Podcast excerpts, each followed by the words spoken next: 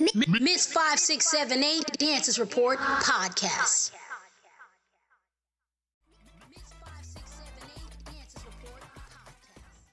Miss 5678 Dances Report Podcast. What up, what up, y'all? This is Miss 5678, and you're tuning in to the Dancers Report. And today I got the incredible, the amazing, marvelous of the Sauce Kings. Am I correct?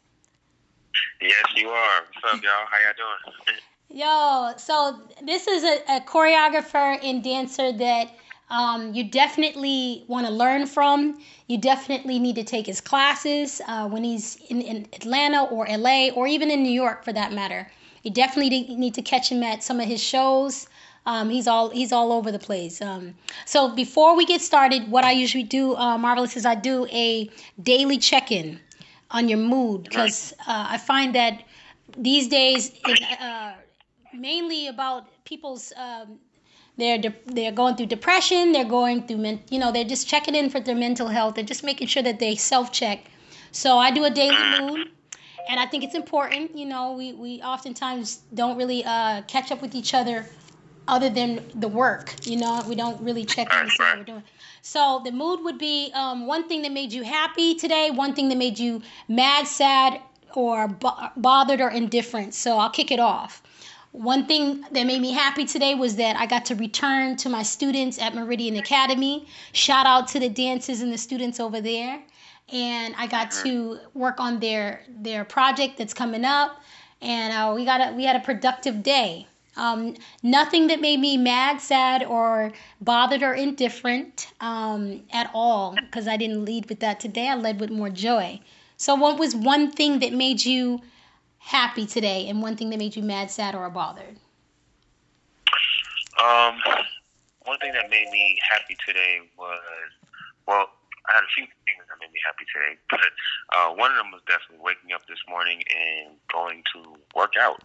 Um, hey. I, I, you know, this is the new year, and I, you know, I'm one of those people like I do like to work out, but I, I have so much other things I need to do, Mhm. and I'm like, ah, I gotta make time. I gotta make time, and I actually this week have made time uh, to actually work out with some friends at that.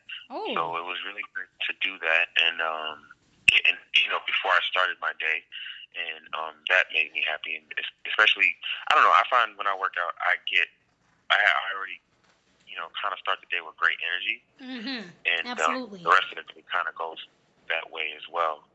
Um, one thing that bothered me, or made nothing made me really angry or mad. I think that one thing that bothered me was I was tired.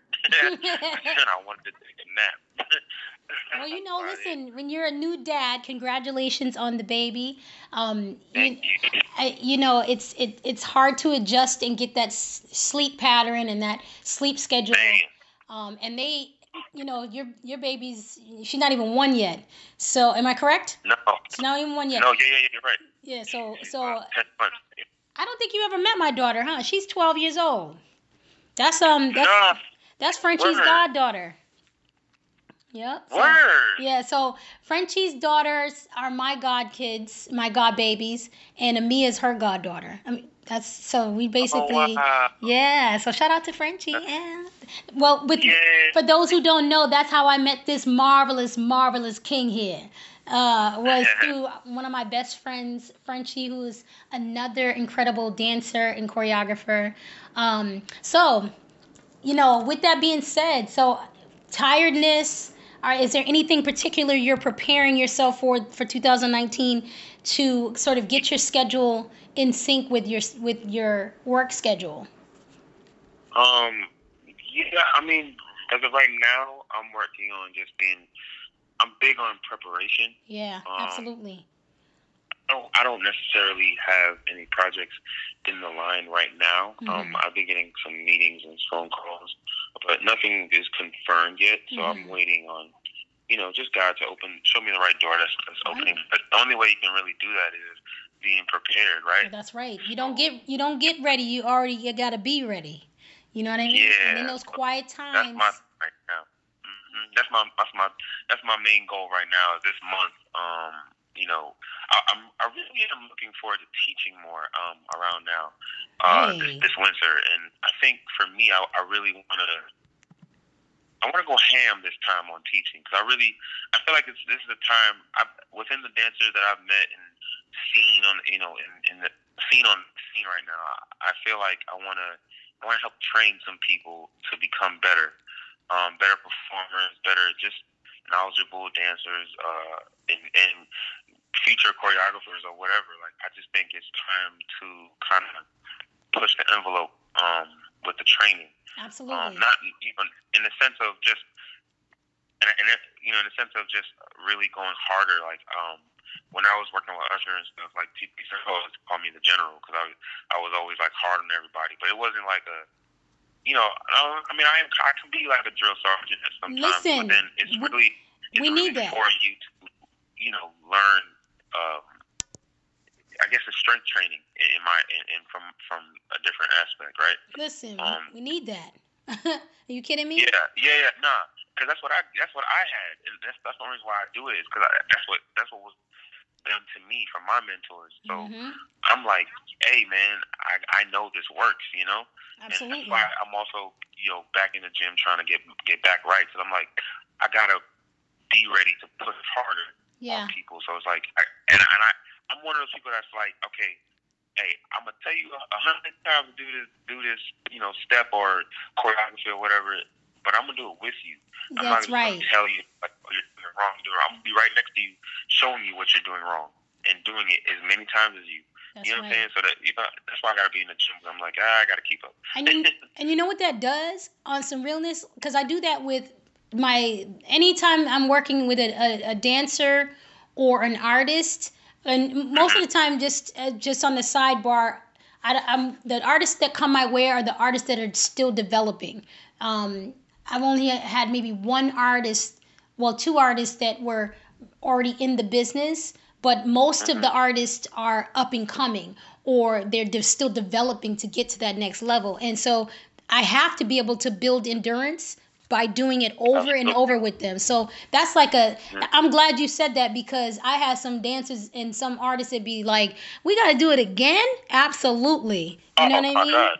Oh, I get that all the time.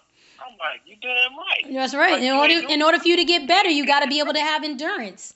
Um, so for so for those who are listening and they don't know who Marvelous is, you should, by the way. Um, who are you? So let everybody know who you are. You know what I mean? Um, and this is not in it from coming from a cocky place because I is I am inspired by you.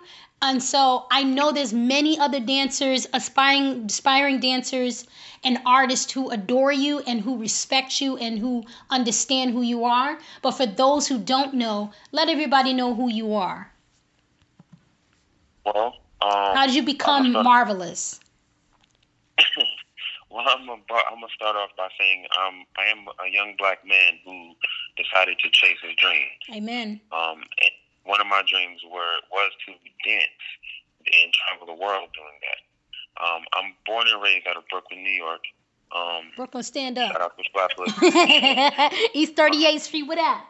um, I uh, basically I started learning how to do choreography when I was 13 years old. wow. I never, I always loved music. I mean, when I was growing up, I honestly can say BET raised me.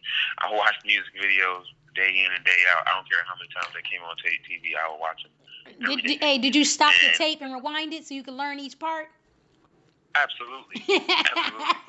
I, I was I was learning everybody's choreography, and then what you know, like not knowing, like I never. The crazy thing about it is, is like I you know I studied and studied and just because I loved it, I never was like, oh, I want to be like that one day, or I just was like, I just love it. I just genuinely just loved it. I love music videos. I love seeing a new world premiere of a music video, especially if it was really good. If it was whack, then I'd be like, you know, whatever. But But back Um, then you ran, you ran home to go you ran home to go watch that video because you knew it was gonna be dope. Absolutely.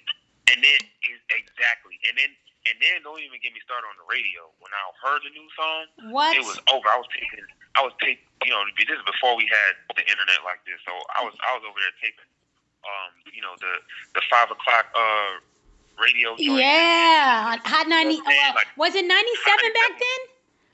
Yeah, Hot 97. Hell yeah. Cause you, cause, cause back then, you remember in well, I don't know. I'm, I'm pushing 41. For those who don't know, I hate telling my age, but whatever, man. You, you're as young as you as you feel, Cause man. you look, cause you look 31. you know what I'm saying?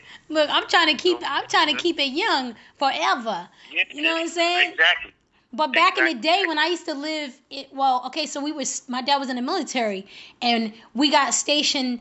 We were stationed in England, but we would come back to Brooklyn in the Bronx um, for all the holiday breaks and for the summer.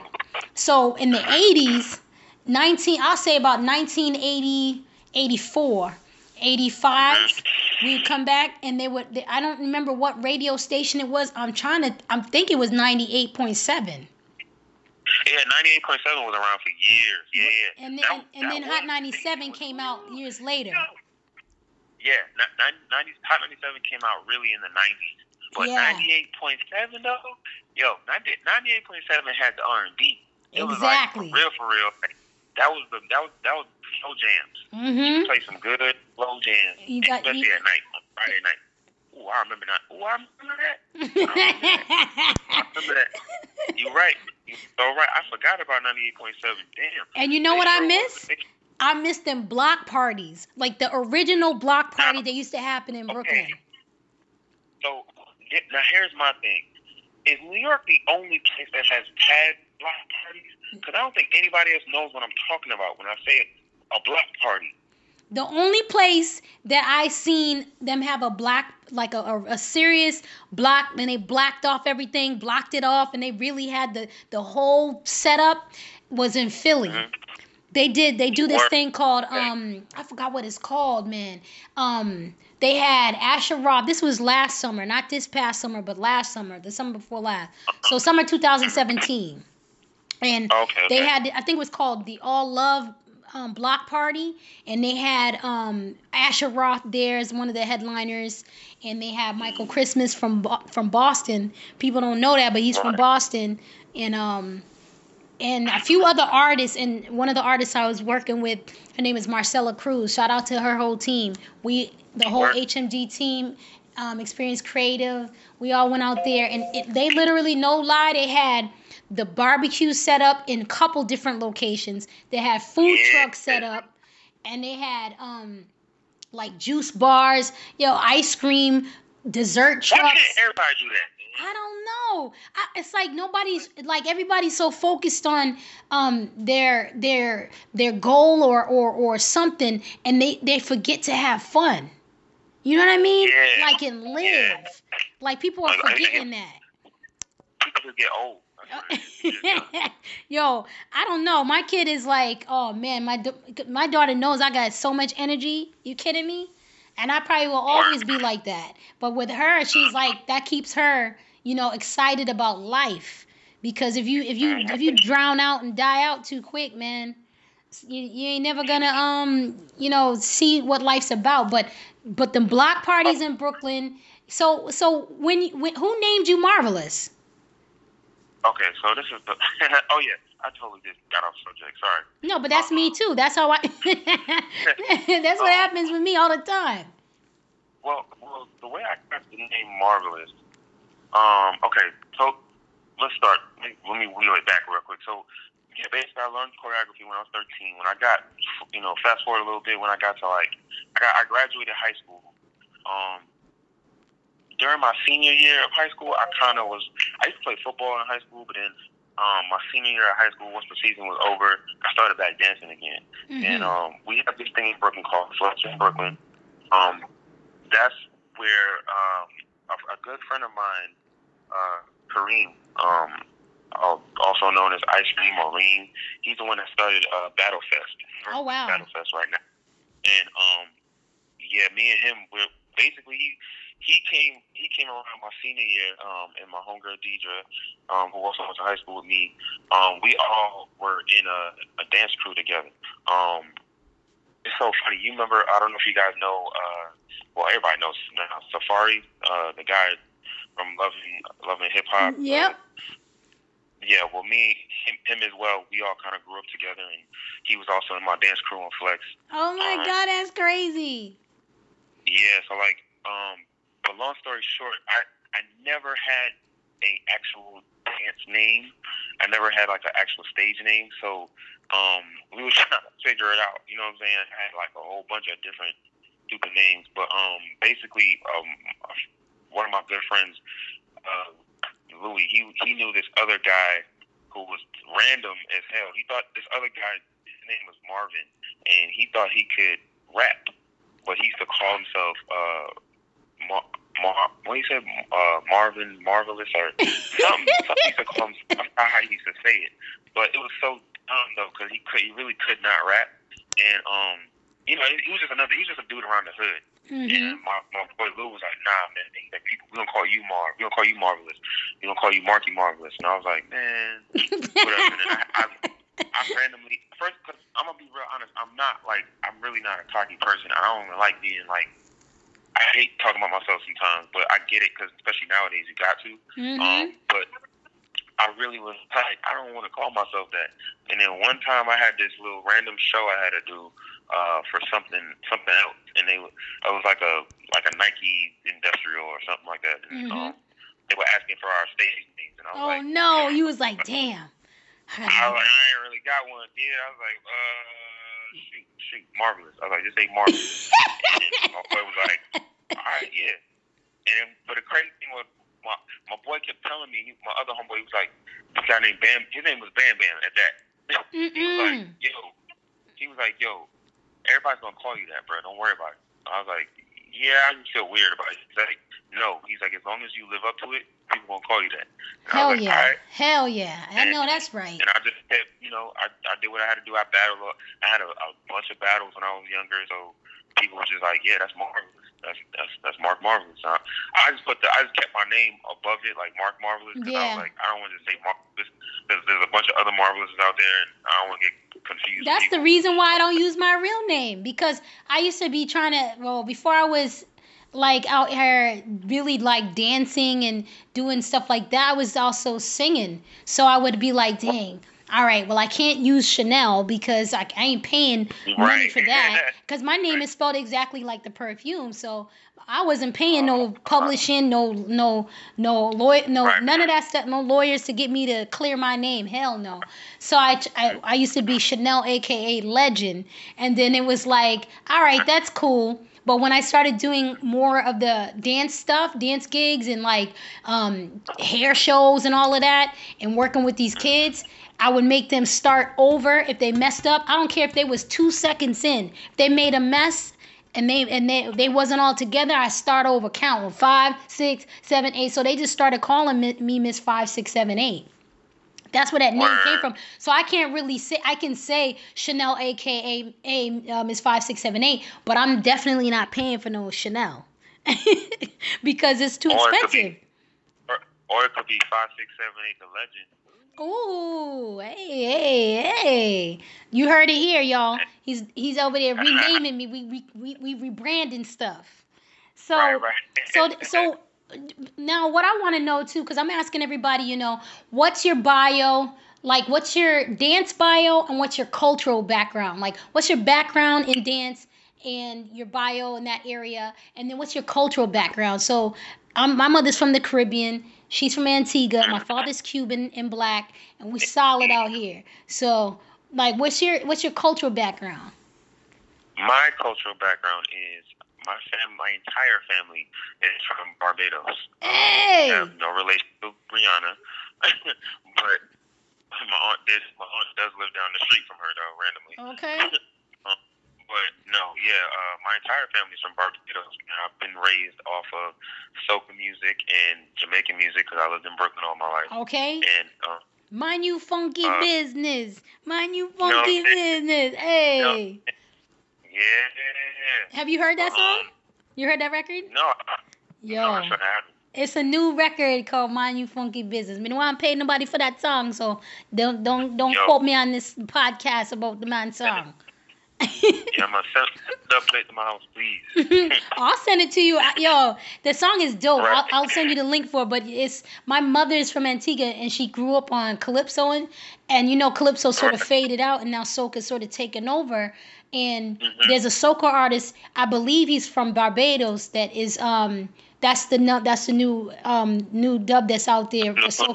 Yeah, it's called Mind You Funky Business. My uncle for that one. I'm like, yo, give me that. I think the name, I think the dude's name is Fimba. I'm, I'm not sure. I'll send it to you though when we're done, when we wrap okay. up. Um, so what's your, what's the dance bio? So I know you um, to dance with Usher. I've seen you on stage on Good Morning America with Ne-Yo. Um, mm-hmm. how did, when did you, who was your first big artist that you were like, oh my God, I nailed it? Wow. Uh, damn. Um, well, when I first started in the game, I started doing just music videos. Um, I was doing a lot of music videos. My very first music video ever was uh, my first professional music video was Sean Paul's uh, Like Glue.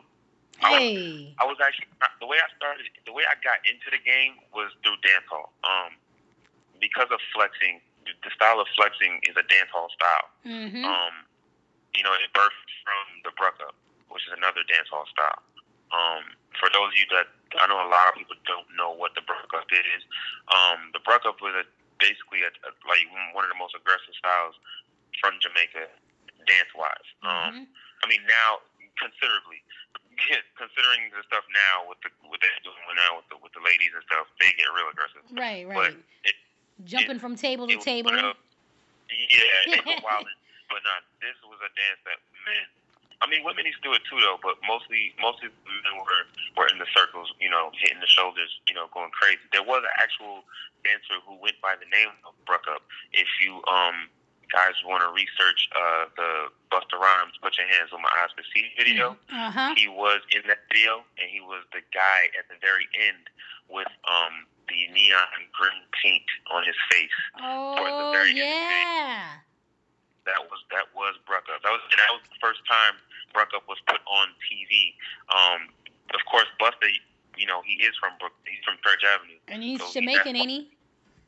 Yep, and that's why he put that man in the video because he was like, "Yo, Bruck Up has to come in the video." You know what I'm saying? Like a big, it was a big wave in the '90s doing the Bruck Up in parties, man. So, um, uh, but yeah, so long story short, I that style is what made me get in the industry because it was it was a different um you know it's a different style compared to what people were doing. Yeah. You know, all, and ain't nobody in hip hop was doing that. So I was and, and flexing is basically a style that was a fusion between hip hop and dancehall. Yep. And um, yep. I was able to be seen along alongside a lot of other amazing dancers in the Like Glue video. Um, I met Tanisha Scott, who was his choreographer. And I love her she, to death. Oh my God. Yeah, she's such a a, a sweet person, man. Like she taught me everything. Like she taught me everything about the game. She was already at that time. She was already ten years in the game, and she was like, you know, just really breaking out as a choreographer. And she was just like, yo, you know, she respected me because I was humble and I was just, you know, really trying to learn. Yeah. And she was like, I'm, I'm, I'm gonna show you. I'm gonna show you what it is, what not, what not to do, and what to do. You know, so crazy. Um, Sean Paul used so- to come to Boston and do um, the Officers Club. He used to perform there a lot, but this was before he was, you know, this is when he didn't have no dancers. You know what I'm saying? Like oh, wow. I, I, was like, I don't even think I was 21 yet, and um, mm-hmm. this DJ called DJ Flex, the Iceman, he was like the house and and resident DJ at that club. Um, with um this other DJ that's now in Atlanta working on Love and Hip Hop with like Benzino and all of that stuff. His name was Brother O, and they used to sneak me in the club to do shows. And back in the day, it used to be Clinton Sparks. A lot of people don't know Clinton Sparks can dance, he can rap, he can beatbox, he can pop, lock. Tr- Yo, when I tell you he can dance. Yo, he's nasty what? with it. But he probably would never, he would never tell and show any of you artists out here, any of the dance. He would never do it in front of y'all, but he used to do it back in the day. But he was he was known for like making tapes and and producing and stuff. And he had like he used to. I remember they used to have Sean Paul come in, and it used to be like me, Clinton Sparks, and his artist Ayadana at the time, and this other artist named Lil Nick, and we used to open up if we could, if we if they allowed us, we would open up for any act that came through there. And it's so funny because Sean Paul, this is when he this is way before Belly and all of that stuff. It's like when he was signed to he, I don't even know if he was signed to VP Records at that time. I just remember mm-hmm. him he being up here. I don't even he might have been up here on a visa. It's like it's like before stage one. Yes. It was like when Tanisha Scott got to him, I think that was probably the the the the time that she transitioned him from like I would say like local to stardom and to mainstream Yeah, yeah, and yeah, commercial sure. because she brought out and shout out to her and and any and you and anybody else that got to dance in any dance hall um at that time because we didn't have anybody representing us on the mainstream. Absolutely. You know, the, Carib- the any Caribbean person, it was like you never heard of the records, you don't know that these records exist, and people be looking at you like, what? They only know hip hop, and then they would feature certain reggae artists, and then that was it. You know what I mean? That was a time.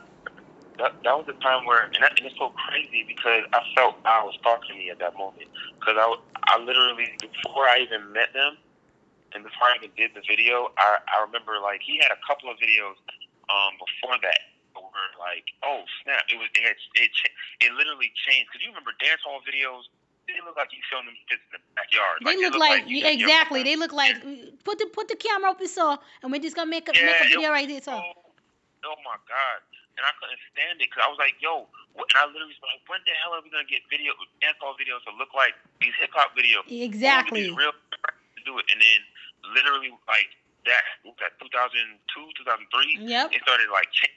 And I was like, yo, I, when I saw Sean Paul started getting those kind of videos, I, I I literally was sitting in Reem's. I remember my boy Reem. I was sitting at his house, and we were watching the um uh uh what's the Just Give Me the Light uh video. Yo, yo, And I was what? Like, yo, Let me tell you something. I watched that thing over and over and over again. yo, I, I literally told him, I was like, yo, bro, the door's just open. I was like, I was like, they just, God just opened the door just now, bro. I feel it. I was like, because now, now that they, oh, now that they had those kind of videos, they needed to up, the, they needed to up the rate of dancers. Hell dancers yeah. had to be, because hip hop dancers ain't gonna cut it for that. Like you ain't gonna find no hip hop dancer that can do dance halls for real, for real. Exactly. you gotta, you gotta come find this. I And- knew it. I was like, you gotta come find this. And lo and behold, he came and shot that Like Glue video in Brooklyn at one of the hottest clubs, the Arc. And I was like, my my, my homegirl Nikwa, who was in my group as well. So actually, she's Safari Citizen. She hit me up and was like, yo, yo, like, yo, come down here. Uh, they uh they they shooting um uh Sean Paul's video, and I was like, for real? I know that's Why would that's like classic, yo. You kidding me? I was, I was like, why would he be in Brooklyn though? Like, why? And I, I literally, they was like, yo, literally, come- come down here, come down here for real. I'm looking at him. I'm like, all right. So we drove, she drove me down there. We went down there. It was like, damn, it's really happening. And then Okay. Tanisha was there. I knew somebody that knew Tanisha because he he just happened to be on set because he, he was cool with Tanisha. He was like, yo, you want me to introduce you? And I was like, yeah, hell yeah. Dope. I was like, man, want to be in the video? She introduced me to Benny Boom, and then it was just history from there. I just kept, they kept calling me. It was like, yo, come, come do this, come do this. She was like, you can choreograph. I was like, Hell yeah. yeah. And look, and even if you didn't- know, even if you didn't, you find out, you'll figure that shit out real quick. But, but the crazy thing was, I, I didn't know what the hell she meant by that. I was like, oh, you mean make up a routine?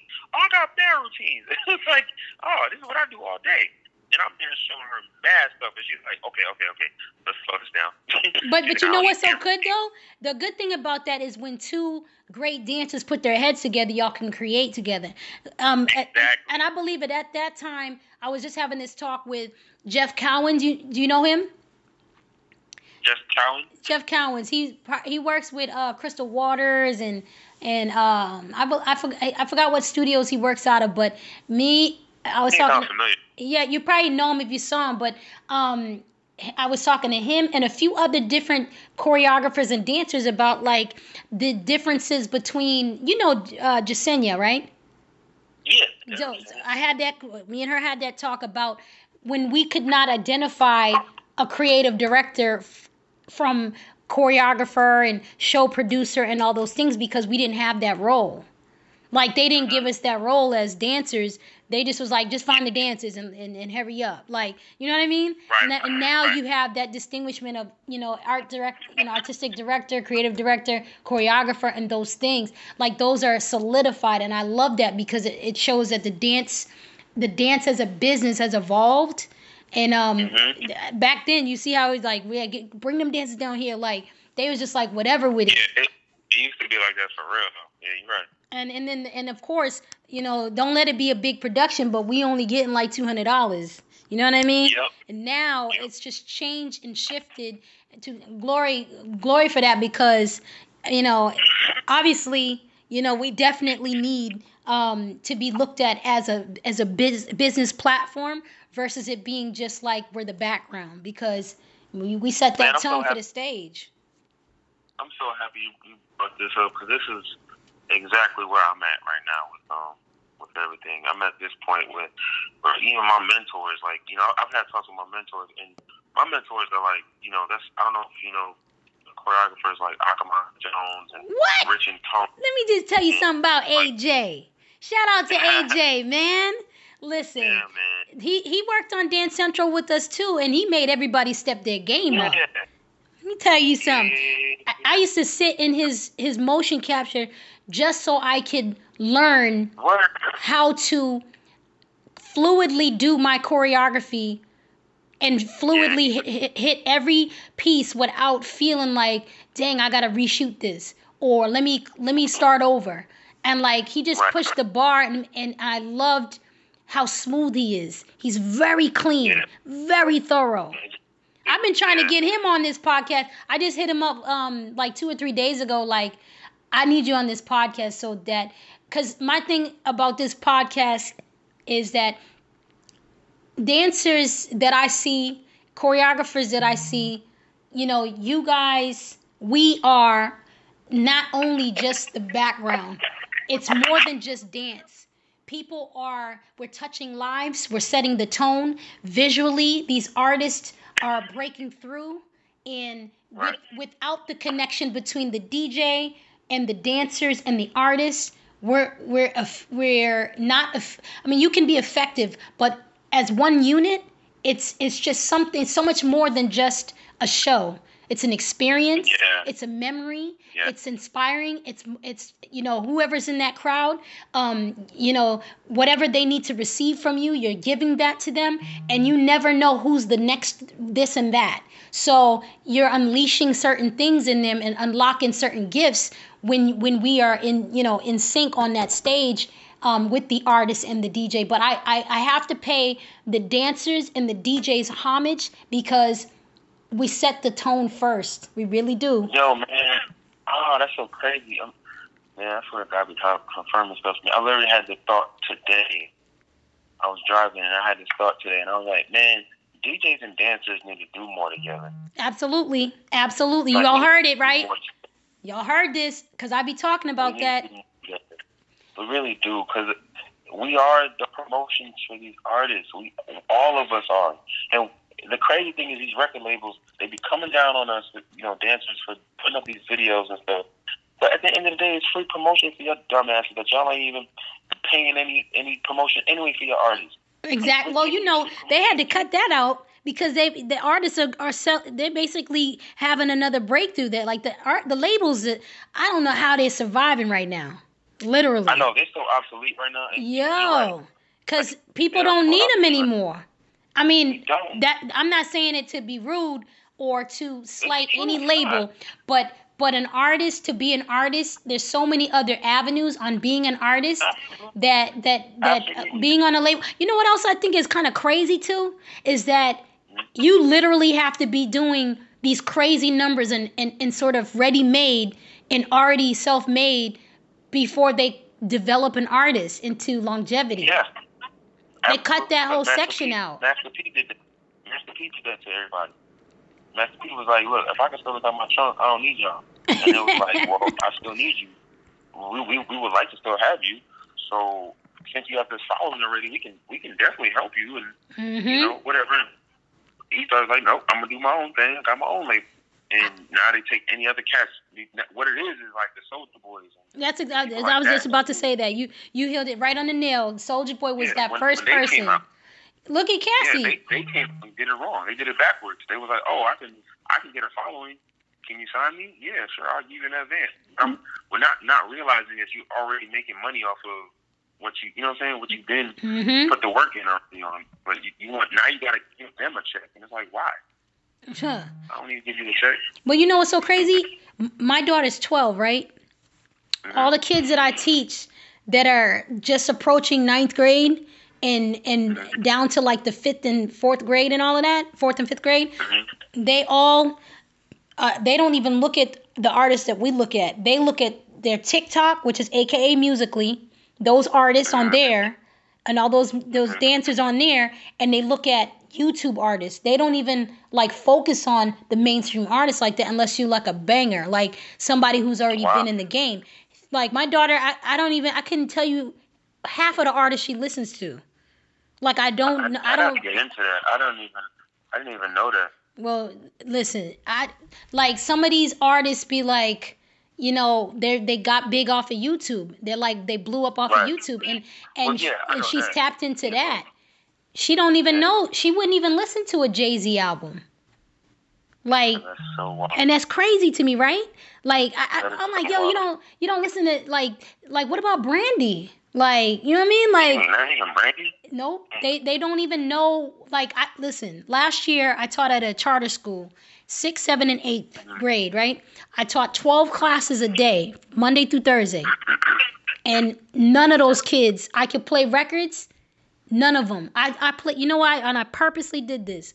I purposely took a whole four months and played nothing but 90s records for them because I just felt like it was necessary.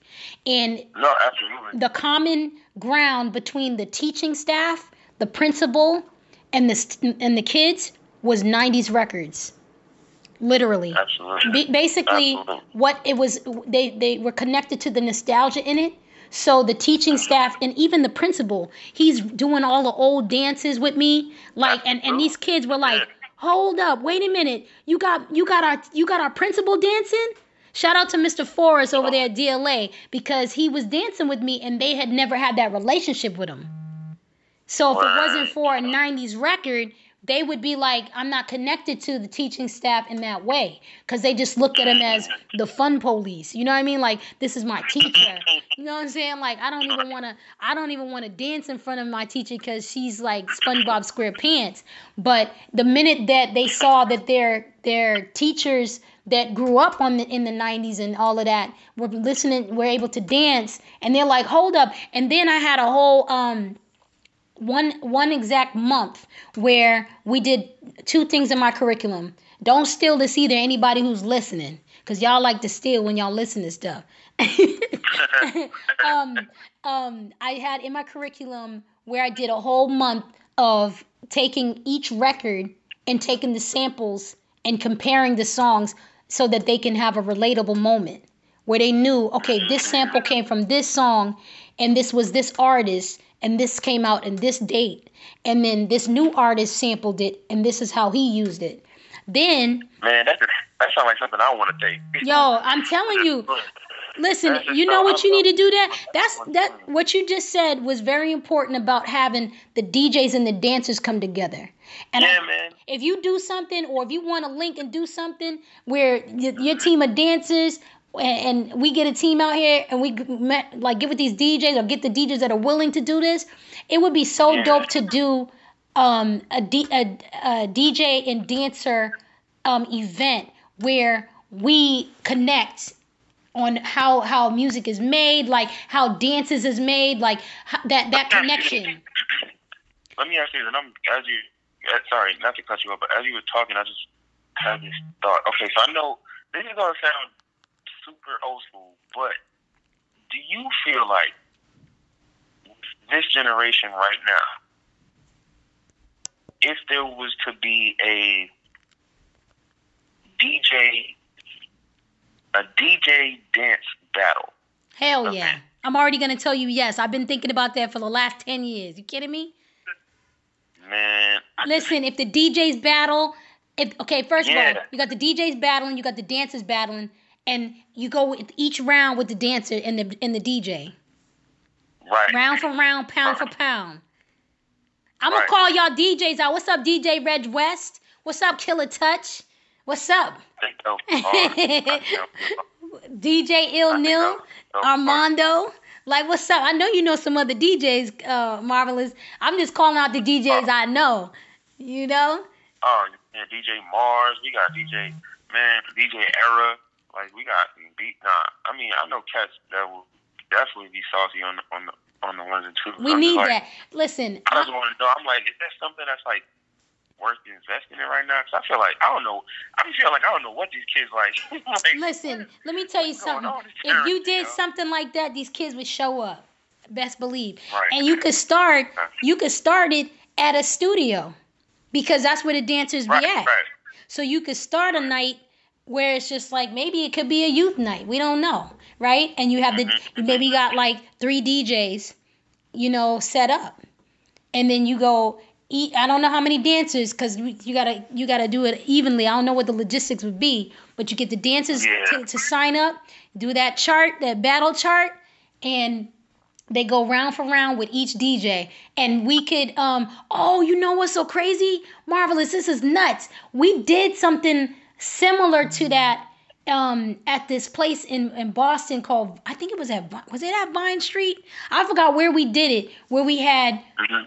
one, I think we had two DJs and we had, but we didn't have any particular dancers. We just had people who wanted to sign up at this community center, and they came up, they signed their name up, and the DJ, um, the the the people in the crowd voted on the DJ. That, that so ah, the DJ battled That's each other, how it should be. and then the dancers battled each other. That's dope. That's exactly how it should be. That the crowd should choose. Like at the end of the day, I was I was kind of thinking about like judges, but I was like, I kind of feel like the Nah, crowd. yo, cause back But in the day, what? back in the day when you. I don't know about your school, but at my school, back in the day in Texas, when we went to school, um, we went to school about 500 students, right? Maybe maybe a little more, but it was about 500 students. It was a big school, and um, Mhm. and the school, um, when you auditioned to be on the cheerleading squad, the school voted for you, the kids. That's fresh. Yeah, yeah, yeah. It was 'Cause- scary. 'cause they, the, the, your peers gonna tell you what it is. Right. Yeah, but it was be like scary as I don't know what because they only could pick 10 cheerleaders. And like that was a school that me and my sister went to for the first time in um you know when we moved cuz we moved from England back to Texas. That was a second base that we were stationed at. And like when we got stationed there, we, we that my my mother and my father enrolled us into that school and you know we wanted to, to do all the sports, cheerleading, track, basketball, all that stuff, but I didn't know that that's their system. Man, listen. When I tell you they was like, you can only have 10 cheerleaders here, they didn't have no black cheerleaders. Me and my sister, Wow. I was like the, and, and no black people auditioned for to be on the squad either. Me and my sister were the first like black students to to audition. And um, I think I, I think at that time she, she didn't make it her seventh grade year. I made it my sixth grade going into seventh grade. So I was like the first black cheerleader at that school. And then she made the um the drill team. And the drill team is a lot like what y'all did for Coachella and stuff. Um, when y'all had the marching band and the majorettes, like they had a drill a dance drill team that was merged into majorette and um, they did they did contemporary modern and jazz and hip hop wasn't even pronounced back then. They didn't really understand what that was. Cause you know you talking about suburbs, so they didn't really know. Right, right. You know what I'm saying? We, like if you bopped your head, that's considered hip hop to them. You know what I mean? But Oh. they they kind of did like jazz funk was like as close as you could get to any type of hip hop. But um, they had the right, right. whole setup. I'm talking about makeup, the costumes, the flags, the um, the props, and all of that at this school. All at this school, they used to do that. I'm like, dang, they got a lot of money to be doing. Cause you go to the schools up here, they ain't got none of that. You know what I mean? They don't even know what a homecoming is up here. Right, right. I Yeah, think that's so definitely had that crazy. My school didn't have that. Like, nope. I don't know what that is. They were like, "What? What's a garter? What's a mom? What's a homecoming and queen and king? What's Yeah. that? What is that?" Right. You know what I mean? But you know, but but what I what I would say is that you know they it was a lot more built up, and they had all those you know those elements of of you know that that idea of that. But I think you should sit on that on that idea and and really Mhm. think about it. Yo, I'm in, and I'm in, and I'm, I'm in. If you want to facilitate that, I'm definitely in. Yeah. I'll definitely hit you about it. Cause, bro. cause I know so many people out here that would be like, yes, you know what I mean. Um, Right, yeah. wh- who was your biggest influence? Oh man. Um. Hmm. My biggest influence on, like in general, or just like to be Well, in the industry and I'll say two. I'll say it in two two parts. Cause for me, what my biggest influence was was cheerleading. That's how I re- uh, realized, okay, what I wanted to do for the rest of my life. I've, I've I saw that my dad was we were stationed in England, and my dad took me to my first football game, and I saw the cheerleading squad, and I was like, Daddy, I want to do that. That's what I want to do for the rest of my life. I want to do that. And he was like, What? I was like, he was like, play football. I said, no, ch- that girl, those girls. I want to meet those girls. And he brought me over to them. I met them, and I wanted to do, I wanted to do everything that they did. And literally, we moved back to the states. That's the first thing he enrolled me in. And then I, I just, I did cheerleading probably all the way from eighth grade till probably like when I got out of high school, I did it professionally because that's what I wanted to do. I got my scholarships through that, like, but I didn't follow through with school. I did like NCA, which is now UCA, the Universal Cheerleading Association. I used to be one of the instructors, and you had to Oh, be, dope. you had to audition to be on. They had to invite you to do it because you had to be so many All American. You used to have to get that award every year from eighth to twelfth grade, or ninth to twelfth. No, ninth to twelfth grade. You had to to to have an All American award each year in order for them to, if or unless you was like a protege, then they would invite you to audition. They would give you the invitation to audition for NCA. Then you go and audition. You send your tape and you t- and your audition stuff, and then they decide whether they're gonna uh, um, hire you on the staff. And then you go, you can go from state to state, or you can go, or you can go nationwide, um, Oh, or international, te- teaching cheerleading all over the world. that's crazy. It's crazy, right? And I, at that time, I didn't have no kids, so I used to be like, "All right, I'm packing my bags, I'm out." I'd be going. My mother's like, "Where you going?" I'm like, "I gotta go to Penn State for what? I gotta do NCA. I'm, I, I gotta teach the." And what they do is every cheerleading, um, like that's a big world, yo. That's another place where the money is at. People don't know. Um, cheerleading Right. is a whole nother like entity. Um, Yeah, it You- is. Cheerleading is like amazing. Like man, have you had to work Yeah, with any I- cheerleaders? I watched a few things just to study, because on certain jobs I had to like study like some of that cheerleading stuff. It's freaking amazing, yo. Like that's not a game. You No, really gotta train for that. It's Yeah. a sport. It's a sport for real, yeah. It really is its own sport. Like I'm like. Matter of fact, my um, one of my baby cousins, she's actually, she's like, she's in high school. She's like 17 right now. hmm I think she's 17. She's like super nice with the cheerleading. She like her her team. Uh, I forgot what the name of her school is. Um, she's out in Long Island, but her Oh, team yeah. is like one They the don't play no one. games in Long Island. Tuh. Yeah, she's dope. Like she's really. I was like, wow, I didn't know she was that good. Like she's amazing. And that- like, and- and-. And back then, we didn't have a lot of cheerleaders who looked like me and you. You know what I mean? right. So I right. would I would get in some of these spots, and they would be like, "What's this black girl gonna do?" You know what I mean? Mhm. Especially up here, they were like just shocked to see, um, you know, that I was like uh, on the on the. Oh, I was the only black cheerleader on my team, and like Mm. they never they didn't know what I could you know what I was about until it was time for that mat time. Shout out to Cheryl Passanato be, and Lisa Evangelista because if it wasn't for them, I would not know how to to um to coach people, develop people. I would not I wouldn't know how to be on the stage at all. And and she used to be like my coach used to be like Chanel. When it's time for you to practice, practice. I don't want you to throw no stunts. I don't want you to throw no no no um no flips. None of it. Mark everything. And I said okay. And then as soon as it was like t- like two, 20 seconds before it was time to compete, she'd be like, tear that mat up. And I would go out there, and when I tell you I would kill that mat, what? Because I would just put all that aggression of like, you know, all the little smart remarks or whatever. I'd be like, all right, I'm about to show off. But long story short, cheerleading was the reason why I wanted to get into any uh, um, platform of the business of dance or singing or any of those things.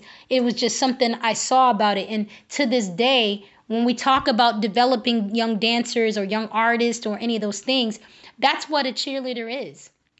You, you, Yeah. it's a, I'm um, a cheerleader in real life, encourager, an inspirer, a motivator, um, and all those things. So I, when I say when say this, and I know I my my mouth be getting a little crazy, but God is working on me, you know. But when when God shows you, huh? I'm trying to work on it. You know, my mouth is a little crazy with sometimes, you know. But when God shows you your gift, God will show you, He'll show you your gift. He'll show you right away. He'll show you exactly what your purpose is. And sometimes we take it or sometimes we don't. You know what I mean? So in that respect, like I really want to know like what was you know the biggest influence, like what made you want to do it? And then the other thing is like an artist, like of course I watched Janet, I watched Madonna, I watched you know Michael Jackson. I I was inspired by those artists and more. You know what I mean? And Mary J. Blige, which is you know later on in life is singing and stuff and and are you know are basically being able to portray how you feel on the record and all those Right. things. But who Right. what was that thing that influenced you and who was that that influenced you? Um, for me, my I guess in the aspect of just my the biggest influence for me to want to even be in the industry and travel and well, first of all, to even decide to put a nine to five and just do this as my career only, Mm-hmm. I would I would honestly have to say Tanisha Scott. Hey. Um, never. I honestly never knew that dancers got paid. I didn't never. I never thought about it. I never thought about dancers living like you live off of dance. Like you, Mhm. you made a career. And when I met her that night when we did like Blue, um, you know, we had, a, we had a good little talk, and she, you know, I asked her like, you know, she seemed really cool, and I was like, yo, like, so what do you do? Like, what's your, what's your job? And she was like, this. I was like, I know you was like, what? besides, yeah, I was like, besides like choreographing, like I get it, like, but what's your like your day job? She's like, no, this, is all I do. I know like, that's right.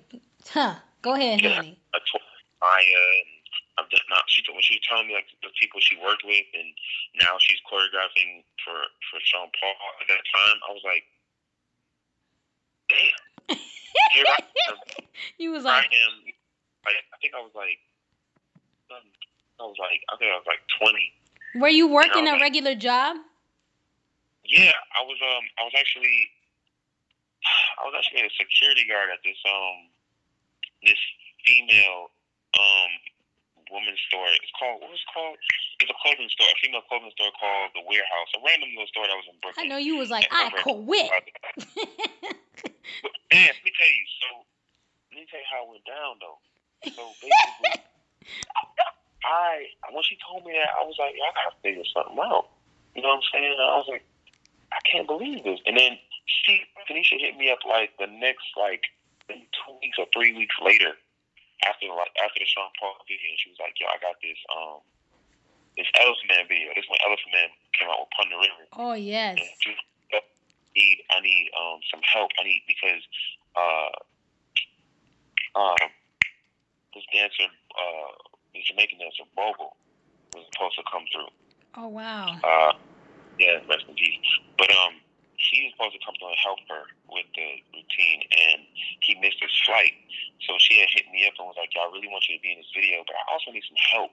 I was like, "Would you mind coming in and assisting me on this video?" And I was like, "No."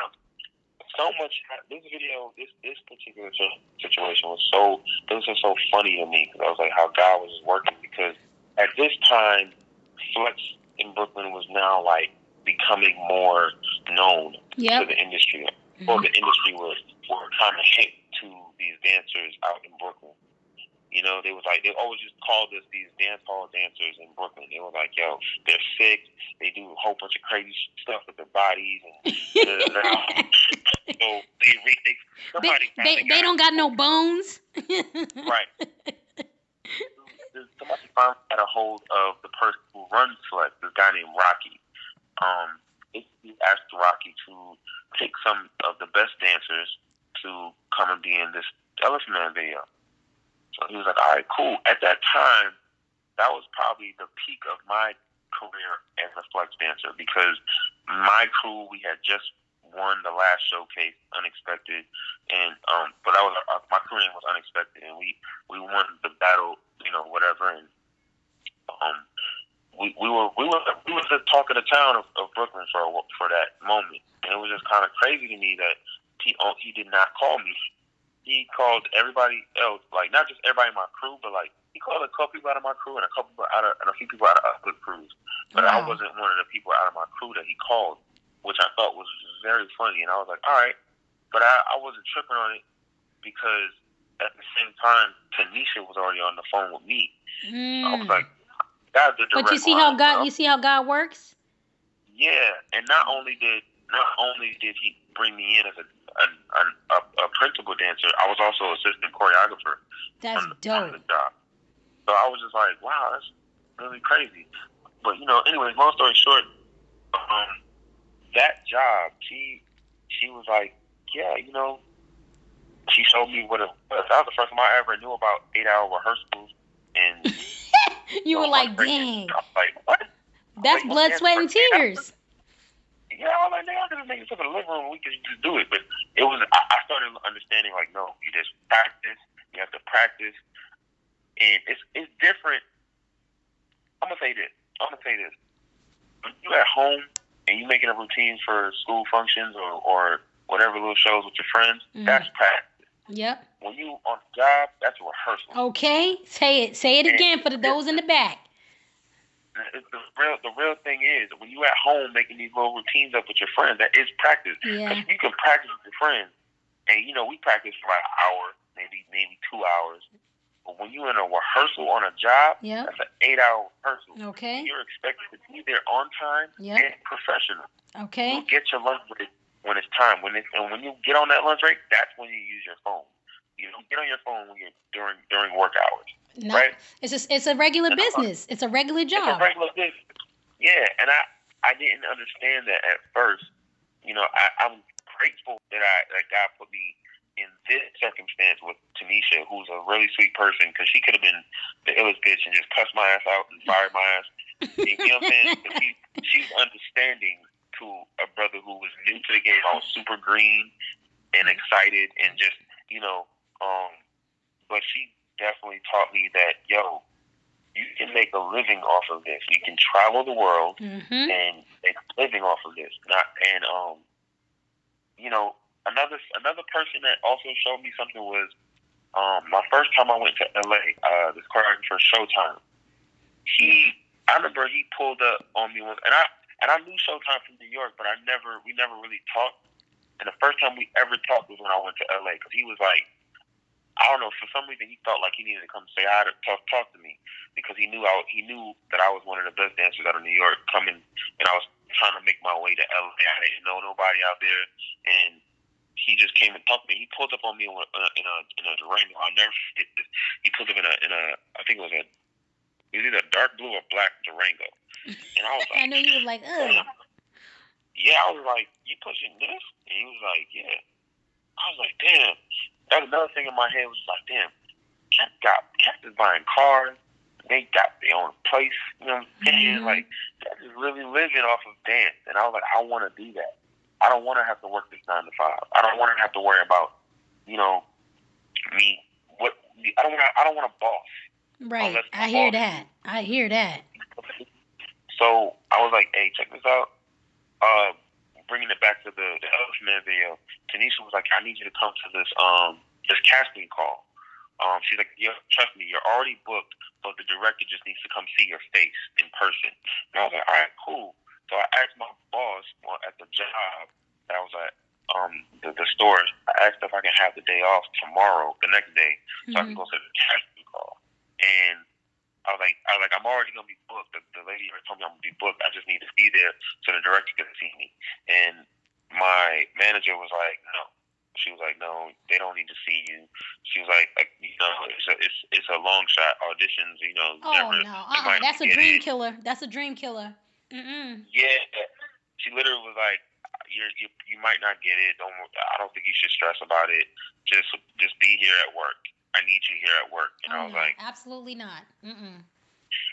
I was like literally having an argument with her, and I was like, you know what, I'm good, and I just walked out. I know that's right. And that decision changed your life. I bet you that's that's the one decision that changed your life. It, it absolutely did. It absolutely did. I I was a little nervous, but I was like, but I knew what I what what Tanisha told me on the phone. I was like, she said I'm booked, so I was like, hey T, I just quit my job. I, I'm here. She's like, don't worry about it. You good. You booked. You got, I got you. So I showed up to the casting call. Everybody was at. It's funny. I watched all my friends from Flex be on that line, and I walked dead past everybody and was like, "Hey y'all, oh, what's up?" Oh my you know god, you walked past the whole crew. everybody. It was like, hey, you know, how you doing? Met the director. They was like, cool. Um, I think it was Gil Green. Gil Green was the director for that one. Oh wow. Um, and it was just super cool, and it was everything went down smooth. I, you know, just the, the shoot was great. Oh, crew. everybody it was like, hey, you know, how you doing?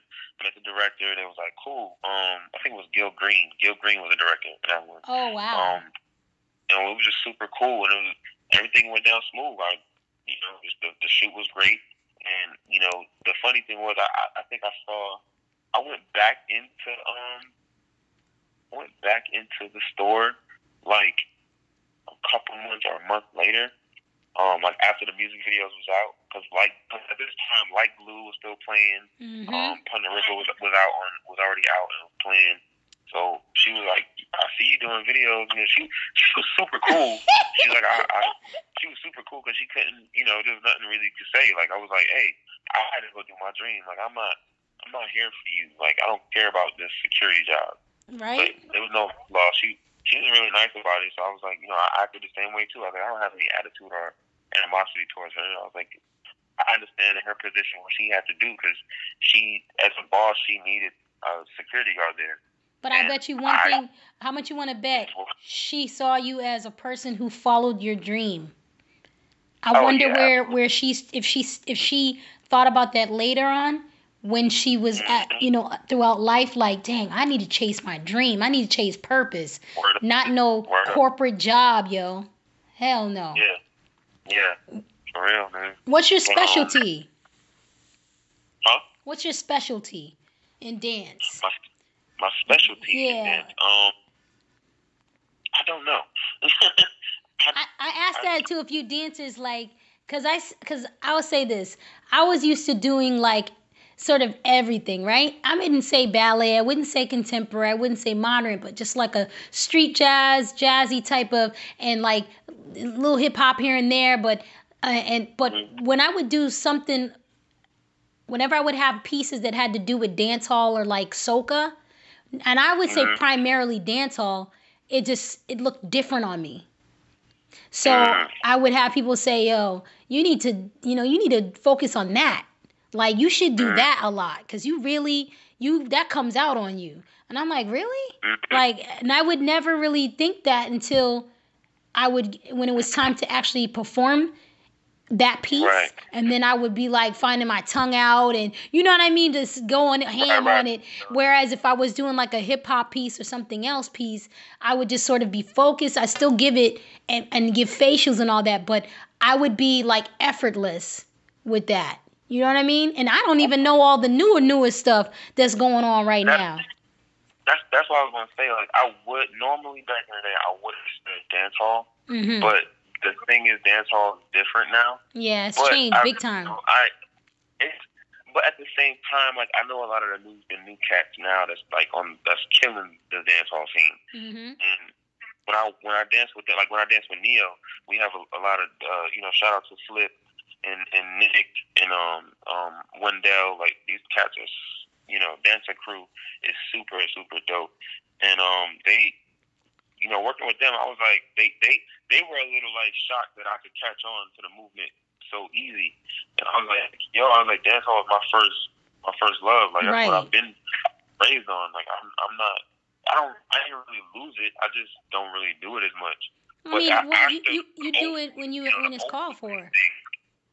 Yeah, I do the old school way, the, the old school way of stuff, which which they love and respect though. But so when I when they show me the new stuff, I'm like, okay, I gotta I gotta find it, but I got it. You know what I'm saying? Once I get it, I got it.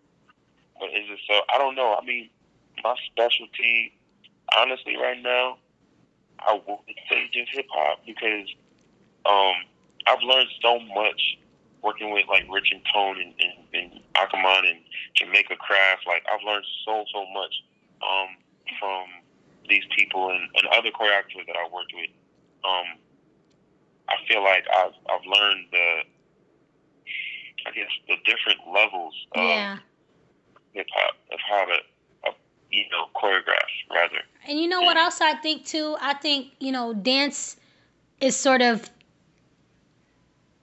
I would say that it's evolved, but the the culture and the style um between cuz we I had this talk with another choreographer and another dancer about commercialism and the culture, how they're two separate things. And these newer dancers like my daughter and all of them coming up, they don't know they know but they don't understand um, to identify when it's happening. When commercialism is happening with and, and, and, and the culture's being you know the fine line is being touched.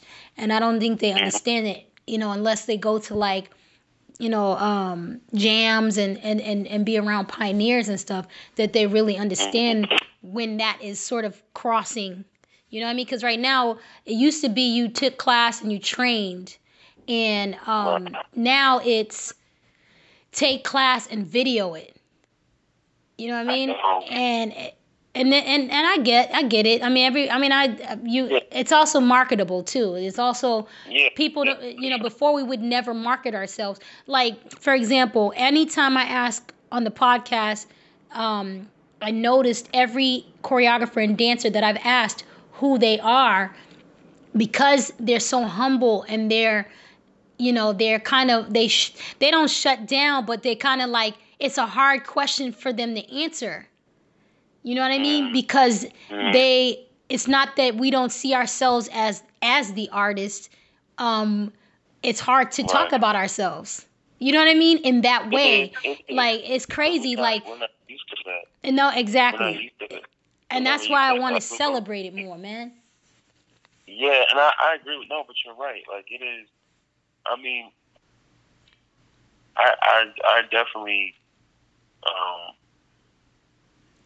I definitely am grateful for for the things I've done in my life. But I guess the way I was raised, I never thought that um who I was was what I've done. yeah yeah yeah You know? say that one more time was- who who I was was what Well, I I've never- done. Wow. yeah, I, I never thought that it would have to come to that. I never, you know, it was always, oh, well, what's some of the people you've worked with, or what's your resume? Mhm. You know, like that's different from asking me who I am. Like Mm. who I am is, I'm Mark Marvelous. Like, hey, I'm a, I'm a young nigga from Brooklyn, just like to get off. That's just who I am. That's who I always was. was. I'm Wow. not, you know, I'm a God fearing man. Mhm. I mean, at the same time, saying all that, I've also changed. I'm a married man. I'm, I'm, I'm a father now. Yeah. So, in a sense of I'm, in a sense of saying all that, I'm kind of finding myself again. You know what I'm saying? I don't really know who the hell I am right now. Well, I, I'm like, let me I- tell I you something. and I'm gonna tell you what I see and and about you and your wife. Um, Mhm. that is so powerful, and it's so powerful for your daughter to see, and for my daughter to see, for me to see, other dancers to see. Shout out to Mike Ali because you will dance and train with Mark Marvelous if it, if I got to get you on a plane, train, or get y'all in the same room because this is someone I want I want him to meet you because I think it's gonna change his life. He's an incredible dancer. He's an incredible actor. And I just know that once he meets you, it's gonna click. And um, I say all that to say, there's people that need to that are in this industry or trying to break into this industry to see that solid foundation between you and your wife to know that it's that this is that's possible to be able to operate in your purpose and craft and meet your mate and wait till you meet uh-huh. the person that God has designed for you because uh-huh. you are so much more powerful together. And that and I've been meaning to tell you that because you know it is it is every time that I see y'all two working, I'm like this is possible. Anybody who's uh-huh. breaking into the, to this industry does not have to settle at all. This is possible, and it could be as simple as you know, um, you know, you being. It doesn't have to necessarily be, you know, he's a dancer, she's a dancer. It's just that the fact uh-huh. that you two are passionate about your your dream and your purpose, and you understand it, and it's crucial. You know what I mean? So when your daughter grows up, man, she's in, she's set already off the off the rip. She's set because of that foundation alone. Like when you tell this story about I followed my dream, she's gonna be like, you know, like start our eyes lit up. You know what I mean? And I love that. Same goes for like, I mean, I will say this. Most of the dancers that I see that's dancing with Beyonce um, shout out to Mandy and, and, you know what I'm saying? Because I, I knew I knew her like you know dancing you know with other friends of mine and then I got a chance to work with her and I just she's amazing as a dancer. But I see I see other dancers who are are are paired up with like-minded. And it's and I used to think this was a hard you know job to be in and as a dancer because I would be like, dang, there's there ain't no guy that can handle this situation. You know what I mean? Because we're around right, artists, we're around you know main you know yeah. the, the, the the life, and right. and it's hard for you know someone who's on the outside to understand what that life is like. Right. You know, so I I just I think it's it's very important, um, and and very dope that that that I see that in you, and I, I've obviously seen, and I don't know you as well as you know, like Frenchie, Melissa, all of them know you, like, but I know enough to know that you, I can see growth. Period. you know, just off of what I see from online. Period. I I can say, wow, that's that's change, and that's amazing. You know what I mean? And it's inspiring. That's the one thing that I will say that is very important that it's inspiring to see you know um. I, so i think when you say that question when i when i ask you that question who are you um, it's more as like from a gratitude um, for me is like i know who you are and i appreciate who you are and who your wife is you know and you as a union because I can relate as a dancer. Like, this is a hard business to break into and to continue to reinvent yourself and rebrand yourself. And, you know, it's not, it's not easy. Like, artists could either be an artist or give up, right? Yeah. And, yeah and then they could find you know okay well then i'll manage somebody or i'll do this but as a dancer it's like okay i got this amount of time to do this dance and then i got to figure out the next part of my career you know what I mean? Exactly. And so it's exactly. tough. It's not an easy ride, and people think that it is it's easy, and they treat it like a hobby versus a business, or even a a, yeah. a purpose or, or, or a dream or whatever.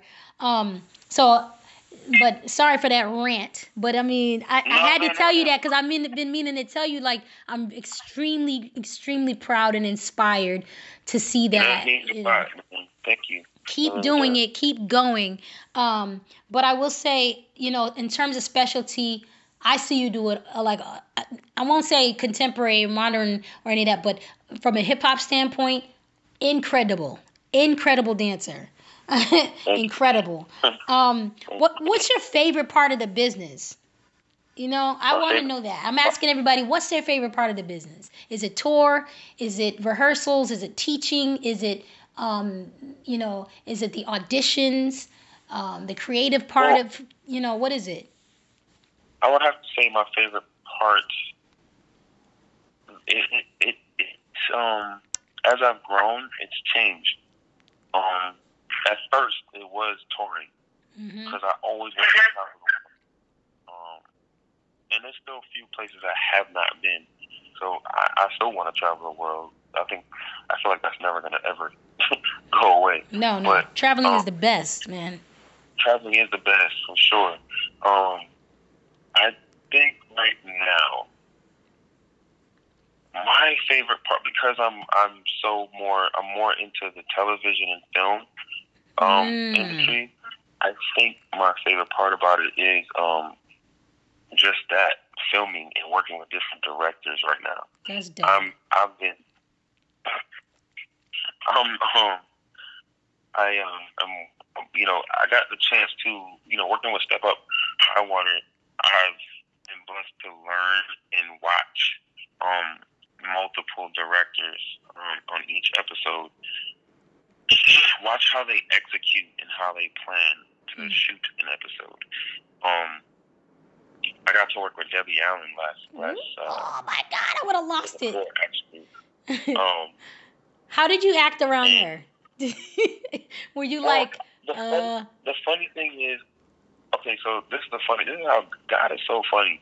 I actually met her years ago. I'm really cool with um her son uh Thump mhm. and um and her daughter um Vic, and because I, I have a we all have a mutual friend, my boy Dion. Uh, Dion, shout out to Dion Watson, um, out in L.A. But um, yeah, like I used to like I've been to her house like a few times. Like it was crazy. So she didn't even recognize me though when she came to step up because she, you know, it's like ramen in Atlanta and she's not thinking she's gonna see it. So when I I was talking to her and I was like, hey, I don't know if you remember me, but um, actually I've been at your house a couple times. I was like, you know, Dion, and she was like, yes, yes. I was like, I was there for a wedding. I was like, I was actually at. Funny enough, boom, Obama. When Obama was um he was elected as president, uh-huh. she had a um a, a, a watch party for the election. Wow. And I was over at her house watching the election, and when he won, we were all partying and joking and drinking and stuff and all that stuff. And I was like, come back to now, I'm you know to this day where I'm working on Step Up as a choreographer. Now she finally gets to see me in my because I was supposed to work with her for so many other times and I never got to. But you know, But that's for her to timing and me, placement. Choreographer and talk to me and you know what I'm saying it was just like, hey man. So now, now the actual process of working with her, it's I can't sit there. There was not one day that I had a conversation with her or listened to her talk and not think in my head, this is how a different world started. Okay. Okay. This is where fame know what I'm started. This is where She we got in- exposed to dance on television. What? man, she comes in and she tells you, oh, I mean, she just makes she makes sense out of everything. Mm. Like, like she finds the loopholes and all the stupidness, and you're like, well, yeah, that doesn't make sense. And yeah, this person should be doing this, and why doesn't they? Why don't why don't they have a car? Why don't they have like give these people life? You know what I'm saying? She Mm. understands, man, and I'm just like, yeah, that's why you over at Grey's Anatomy. That makes sense. Yo, can I tell you? Yep. I just said that. People don't realize that she's producing some of the most incredible shows. Absolutely, absolutely. Yo, she's a woman is beast. Doing everything, yo. And then, and then she goes ahead. She goes ahead. Oh my God, she goes ahead and she's like, "Yo, we need a master teacher for this school." She's like, "Well, let's call my friend Otis Sallid." Said, "Who? Are you serious? Of course you know him. Of course that's your friend. Why not?" Mm? Like this man is another freaking legend, and I get to work with these two and talk to them. And man, they I just want to honestly say thank you to them if they ever get to hear this, and I hope I see them I again. hope so, cause I, like, I hope I, I, I'm like, they have gave they gave they gave me some of the most profound and uh, just great greatest advice. Um, working on this television show, like, because you know when I worked with them, it was our first season. Mhm. Um, and it just made you know I was overworking myself. I was doing so much, and it was just like, hey, try this, and da da da. And I was like, oh, that makes perfect sense because I'm over here coming from tours and coming from working with artists, so I'm just like, you know, I'm used to choreographing full songs, and they're like, no, no, no, it's a TV show. Oh yeah, not gonna see the whole song. you know, Wait, that makes your work a little easier. Yeah, I was like, this doesn't make any sense. I was like, why am I doing that? Boom. So it just made I was able this whole second season I was able me me and Kiki and, and Jamaica we was able to you know knock this out in a different way and it was just like yeah it just made so much more sense. She said, "I'm gonna teach you how to work smarter, son." Yeah, absolutely, she did. Absolutely. So, um, That- that's so, mother. So, I'm so that lady, man. She's freaking amazing. I pray that I get to work with her again, um, just so I can talk to her again. Because there's so much stuff I want to talk to her about. 'cause, Yeah. You know, That's it. Yo, let me tell you, that's like um I, I don't know I don't even know how you survived without it being like cuz I would just stare at her and be like in awe. Like that's the one lady that I'd be starstruck over. Okay, let, let me break this down for you. Now, it was the most nerve wracking thing ever because that her episode, her, her particular episode, happened to have a contemporary moment. And who doesn't do contemporary? Me. I'm Oh, not. I'm not into that at all. But I know great stuff though because I've, I've worked with I've worked with Mia Michaels. I've worked with I've worked on things where I've met some amazing dancers in the contemporary world, and it's opened my mind. Um, but I, so I had to kind of tap back into that Yeah. and find the right person for the job, and which God I prayed and blessed and gave us the right person, and we did an incredible thing um, for that episode. And I was just, I was thanking God because I was like, this is the worst thing to ever. I was like, oh, she about to chew me out. She about to chew me all the way out. I would be like, "No, wait, let me fix it. Hold up. I got this." But what she thought was, and what I was doing, and she she she was like, no, this is great. This, I can shoot this. This is gonna be awesome. Wow. Ooh, I love her. Jesus. I love her.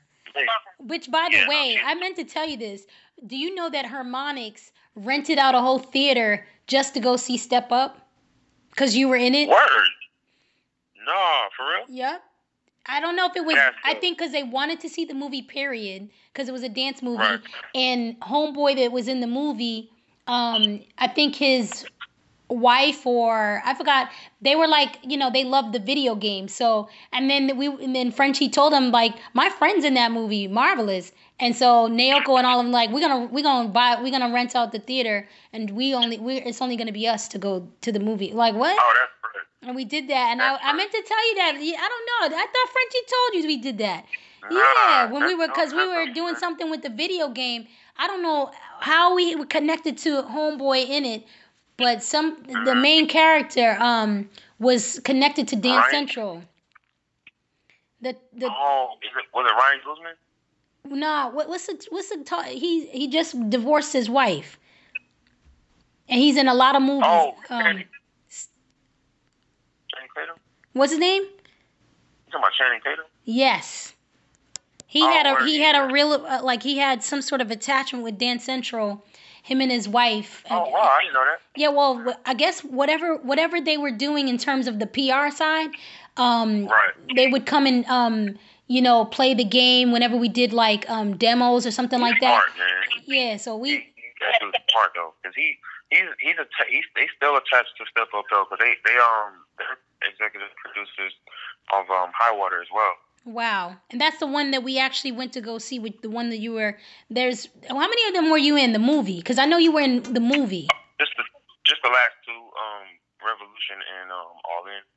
Yeah, because we went and Yeah. I remember seeing you in it, and and Frenchie, I don't, I believe Frenchie was there. I think I even brought my daughter to that.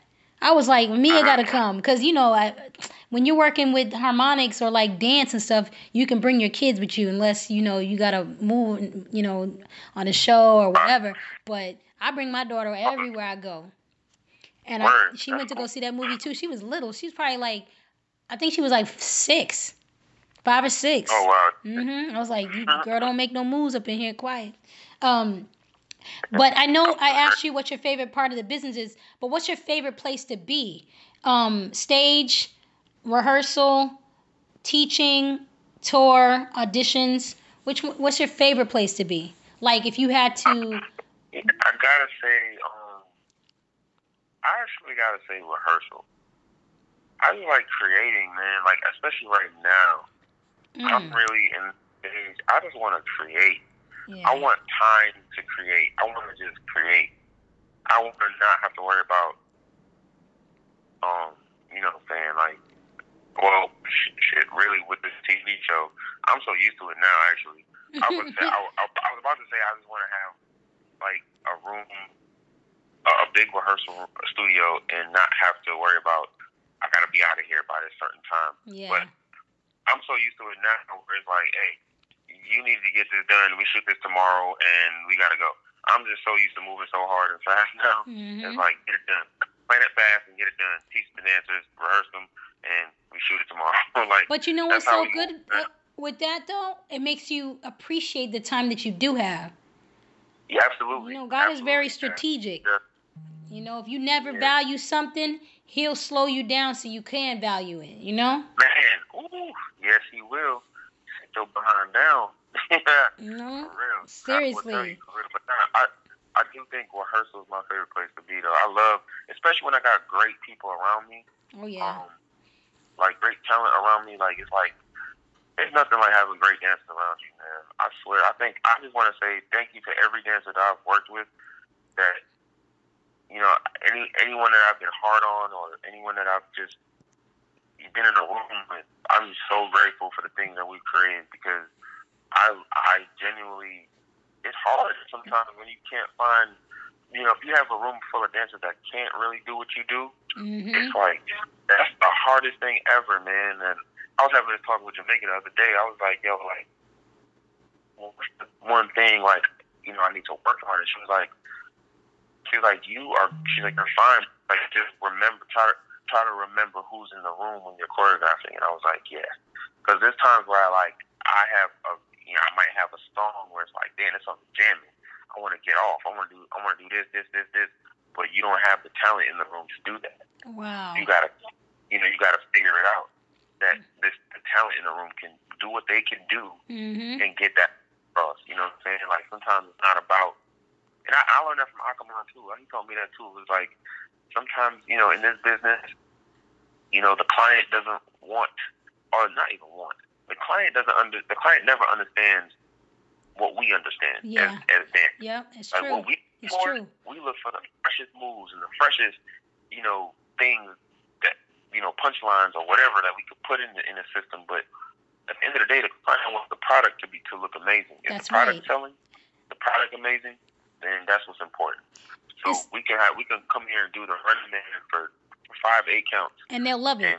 they'll love it as long as the people are moving and we have in a in a showcasing the product or the you know the artist. We're great. That's all they give a damn about. Yo, I had this I had this event. I probably and I I have to say it was probably one of my favorite ever ever ever any moment I ever had besides giving birth to my daughter. This was one of the Mhm. best moments in like performing ever. Mhm. Um, was when we did we just did Hub Week in Boston. Shout out to Tim Hall and Hipstery and Jay Glove, Jay Scott the Glove and the band and the dancers that I got to work with because yo, no lie, marvelous. We had we we knew that we were gonna do like okay an improv, you know, nostalgic moment, and he did like at least 20 to 40 minutes live, right? Mind you, everybody, all these cats are from Berklee, and they're also fluidly gifted in their their instrument and their what they play. So Mhm. imagine being taught, you know, skill set on top of your gift, right? So when I tell you they were playing the songs verbatim, like we talking about Bobby Brown records, we talking about yo everything they play. They was even playing Jackson Five records verbatim. Oh, okay. So when they were playing it, it was just like by the time we were finished with the set, there mm-hmm. all the employees that were working this event, I'm talking we talking about lighting. We talking about the the tech techs in the back. Yeah. We talking about the waitresses. We talking about people that have to break down the event. Every and all of the publicists that were in the room, anybody that was covering press, they weren't covering press no more. They left their cameras, and every last person was dancing with us. Hell yeah. The whole Ain't nothing like live band. exactly, and it, it was just. nothing like. I don't know. It was something. I got to put more of those videos up because I can't even explain the feeling. Everybody came out of themselves and was like, I don't care what job I'm here to do. I ain't doing that job no more. I'm about to have fun. Right. You ever you ever been somewhere where perfect place, perfect example is, you know, you're at the airport, people are doing their jobs, people are there to Mhm. travel, people are just Mhm. super stressed out, they got all this stuff going on. What if everybody stopped what they're doing and heard that one song and then started going? So- That'd be so nuts though, for real. But you see, that's the feeling that I want you to know what? give to every that- person that I meet, dance wise. That's kind of like that's kind of like what these I guess in the, in this sense of in this generation. I mean, I guess I would say some of these some of these dance challenges are is like oh stop what you're doing and just do the dance challenge real quick. But it's Mhm. like you're doing it for the gram. You're not doing it for the enjoyment of Yeah, nah. being present. Yeah, Exactly. No, see, this is like, you know, life is hard. I gotta go Mhm. do this, this, and this. I got this bill. I gotta save. I gotta remember in 10 years, well, I gotta do this. I gotta clean my Right. house. I gotta do that. All these different things. Hold up. This is my song. Come dance with me real quick. Uh-huh. You know what I mean? Right. People forget to have you know have a moment. And i think and, and enjoy that. Eh, I mean yeah capturing it on instagram or on you know cameras and all that that's cool. But but it's not the same as actually experiencing it. You know what i mean? So i don't know. Yeah. like when you say sometimes you have to give the client what they want that's what i've been getting a lot lately is a lot of the clients that are asking for this production they want this production of we want to we want to dance how you made us feel and i'm like uh. what? I, and i it took me a long time to understand. I'm like what? I don't, I don't, I don't understand that. But then I, I i do understand it. And i'm like oh you want to get up with no fear no not being self you know conscious and looking Yep. around and you just want to be able to go. And i get it. And and that's what i've been getting lately is that. It's, i have the dancers and now i have to transition the room to have a feel good moment versus it being like this production where everybody has to sit down they got to be paying attention and watching. And you know our attention span is like you know like a kid. So half the time some of us is on our phones and this and that and the third. We got 25 seconds Mhm. to impress whoever's watching. And that's not really that when you when you think of it from that perspective of okay i just want people to feel good then they're more likely to pay attention There used to be this thing um, back in New York. Uh, shout out to Brian Green. Um, this amazing choreographer and dancer. Um, he used to throw this thing in New York called the House Dance Conference. oh man what Man, I miss, I miss that so much. Like that was my let go. Like you could just it's a, it basically was just a dance party. There was so many different circles. You could just jump in and just get off and have it just and that that's really what we, it would be once a month. I would literally go there every month and just show up and just let loose, man. It was just it was like forget about all the bull from from whatever else you thinking or whatever you going through. mm-hmm. Just go there. and, and, And it's yo we need those we need that Yeah, and about the cameras. Like you, like, you have cameras walking around sometimes just to capture the whole thing and you know put it on a DVD. But it was never about that. Like it was Mhm. always just I was in the dark, man. It'd be it'd be dark in there. Like you know what I'm saying? The lights would be low and we just be in there jamming. Like does he not no, he, he don't throw that no dark. more huh? does he not throw the event anymore Nah, nah, nah. It's, he stopped many many years ago. Um, cause he he actually moved to Atlanta. Oh Um, wow But he he doesn't um yeah, he doesn't do them anymore now. Um, they tried to keep it going for a, little bit after after, but it wasn't the same. Um, they do have funk bots though out in New York. They um but it's you know it's it's a house club, but it ain't the same. It's I not, I miss mean, that. I was just talking about that in Boston. Like I miss. Mhm. Yo, I used to sneak in. Yo, what? My mother used to be like, "Where you going?" You know, you know how they talk. Yeah. Where you yeah, going? I, I'm going up the street. I'm going to this this um the mall. Like I would be Right. man, I'm Right. sneaking into a house club. You hear me?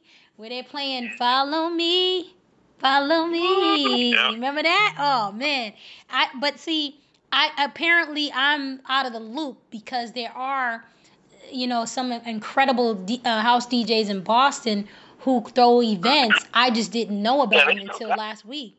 I'm like, what? Yeah, they, they still got them. Yeah, they, they definitely still got them. Uh, even out here in Atlanta, they still got them. It's just you gotta just be a yeah, you gotta find them. Actually, yo, they got this slide thing out here in Atlanta called uh, it's every summer. My first time I was I moved out here in 2015. hmm They have this thing called uh, House in the Park, and it's this That's dope. park that they have, and it's just mad house DJs, and everybody comes out and just starts rocking. Like you can, you can bring, you can like people, people like picnic out there. Like you can bring food and drinks and whatever. See, we need that. They got reggae in the park. They got Yo. soca in the park, but they ain't got house in the park. Yeah, no, house in the park, it be jamming. I didn't even know. I wish they had a reggae in the park. Actually, I think they do have one out here. I just never been. I think I saw something like that one time, a flyer or something. But We got we, we got park. reggae in the park, and every year they bring. Well, God God willing, that this year they'll bring Beres Hammond because you know um word, for the last two years he's been headlining it word. right in Boston, I right at that Franklin Park Zoo, like right in the Ave. Like it's it's like you know people be afraid to come through here, but not not Right. Carib- Caribbeans and you know they don't care where that it could be you know show up. yeah Yeah. right. You know what I'm saying? and they show up with their food and stuff you know what I mean? But um Exactly. but shout out to them that do that out there. They they bring Beres Hammond they've been able to bring Beres Hammond every year that they've been throwing it. Um what what is your what's your struggle that you've had in the industry? Money the artist the gigs stage tour relationships or location. Um like has any of that been a struggle for you? Um, I think as um, I guess I, to be transparent, I would say I would just say money in a sense because you know when we get to uh the winter, the fall and winter, mm-hmm um, the, the industry shuts down. yeah No, I, I i can i agree it's the quarter when they close it's like where's the money i don't know Yeah, yeah. So, um, and then you know once the once the holidays are over, you kind of got to get back on the on the good foot. But not everybody moves right away, mm-hmm so you kind of got to like it's kind of hard. Like you got to figure out your your way of making some money. mm-hmm So that, that Um, do you think that there should be more financial literacy for dancers like how we Yeah, I mean- budget how how do we particularly as dancers you know how do we categorize the income that we make and how do we work upon that like how do we work that budget you know what i mean because i found found that out Right. like that that's the one thing that we don't um, often have is someone who can teach us financial literacy with what we do. Yeah, definitely, definitely we should. Um, I mean, right now the only thing I can think because I'm still trying to figure it out, is, uh, you know, how to save up for the winter. You know, how to stack up, put money aside for this time period because we don't know how long it'll last. Some some years, you know, some every year is different. Some years, you know, we'll have a, a few jobs all the way through the winter. hmm You know what I'm saying? He might January first be working, Yeah. you know, and then you know, you'd be working the entire month or you know, it depends. You just you never know how God's gonna swing, you know, the door your way. You, you don't know. Listen, I Um, don't. Uh, let me tell you something. I, I'm gonna question God, but I, I will tell you this one thing. I don't look down. I never look. I don't. I don't ever look down when I have to walk. I just keep walking. Absolutely. because Absolutely. I used to try to get in my own way and be walking and looking down like, oh man, I don't know what's next. I don't do that anymore. Right. Mm-mm. Nah, nah. Just keep just keep focused on what what you know what you can do Yep. and what you have. So, You drive Um, you drive yourself mad if you have to keep Yeah, worrying and all of that. Uh uh and No. and then another thing too is another thing too is um as as dancers we we tend to we tend to sit down and wait for a job. Oh no. Um, That's true. you can easily you can easily get caught into that, especially especially if you you know if you're if you're a great dancer and you're you know you're working a lot, mm-hmm. you can you can get caught in that wheel of oh I'm waiting for the next job because the next job you know just get used to it. You get used to the phone call coming in, but then sometimes the phone call stop and then you're like, well, uh, I don't, you know what's next? I don't have any plans. What's next? Because you were waiting Yeah. assuming that the next job was coming as opposed to preparing yourself. So, um, you know, that's for me. Like, I I try to, uh, excuse me, I'm trying to um stay stay prepared because I not only of course dance, I choreograph and act. Yeah. So I want to break more into acting. So I'm, you know, training myself with the acting classes, and I'm also preparing me myself physically to, to teach, um, you know, dance, so I can further, not only, you know, further my income, but further the.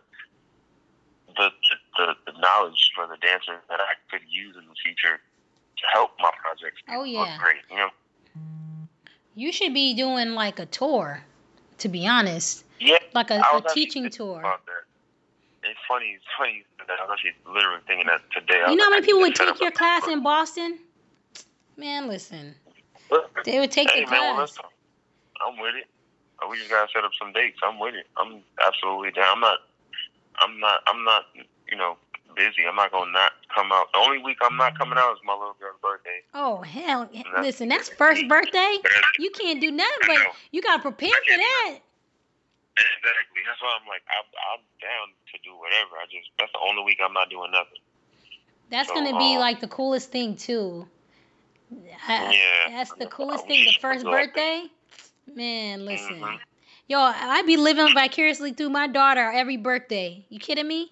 I'd be like, I'd be like, what's the theme this year? She's like, mommy, we're gonna do glow in the dark. Everything's gonna be iridescent. This and that and the third. If that's Oh, even man. fluorescent or whatever it's called.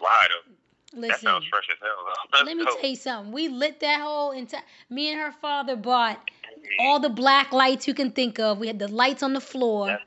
Yo, she had headphones that lit up on every um table and they were mad gumballs that, that were um glow in the dark, the little balls. Like it was it was dope. The only thing that I think um we well I didn't mess up on it, but we we did we are team, so he, we messed up on it. We we forgot to pick up the um you know how the how you have the listening party, the earphones? Yeah. So we she wanted that. She wanted a silent party or whatever it's called, and so we forgot to pick up the. You had to pick up the earphones because you rent them, and uh, we had to pick them up at a FedEx, and they happened to come in on a Saturday, and you had to pick them up during that time, and we forgot because we were doing all this running around. So, but her father's a DJ, so he like already knew. Like I'm like, yo, these kids could listen to whatever they're gonna listen to on their earphones, but what about us sitting in the room? We're gonna need some music. Right. You better go in there and Right. get that DJ on, brother. And um, so we ended up like by the time these kids was like geeked off of sugar and gumballs and chips and pizza and whatever else, because we had um ex- uh, extreme desserts. The cake was incredible. Shout out to QT Cakes So, and um and uh La Figan Chef. We had all the desserts that you can think of. These kids wasn't even thinking about them headphones. Okay, so that first birthday come up, man, it's gonna be Yeah. it's gonna be stressful, but it's gonna be worth it. yeah, I already know. I'm like, I need to prepare for this now. Is she already like bopping to the music? Huh? How, is she bopping to music already? Yo, funny enough, uh, the other day, because she's starting to stand, you know, she stands up and stuff. She doesn't know how to walk yet. But you know what's randomly funny too? She she she stands up, but she can bop. She can like bounce a little bit. Mm-hmm. She's like.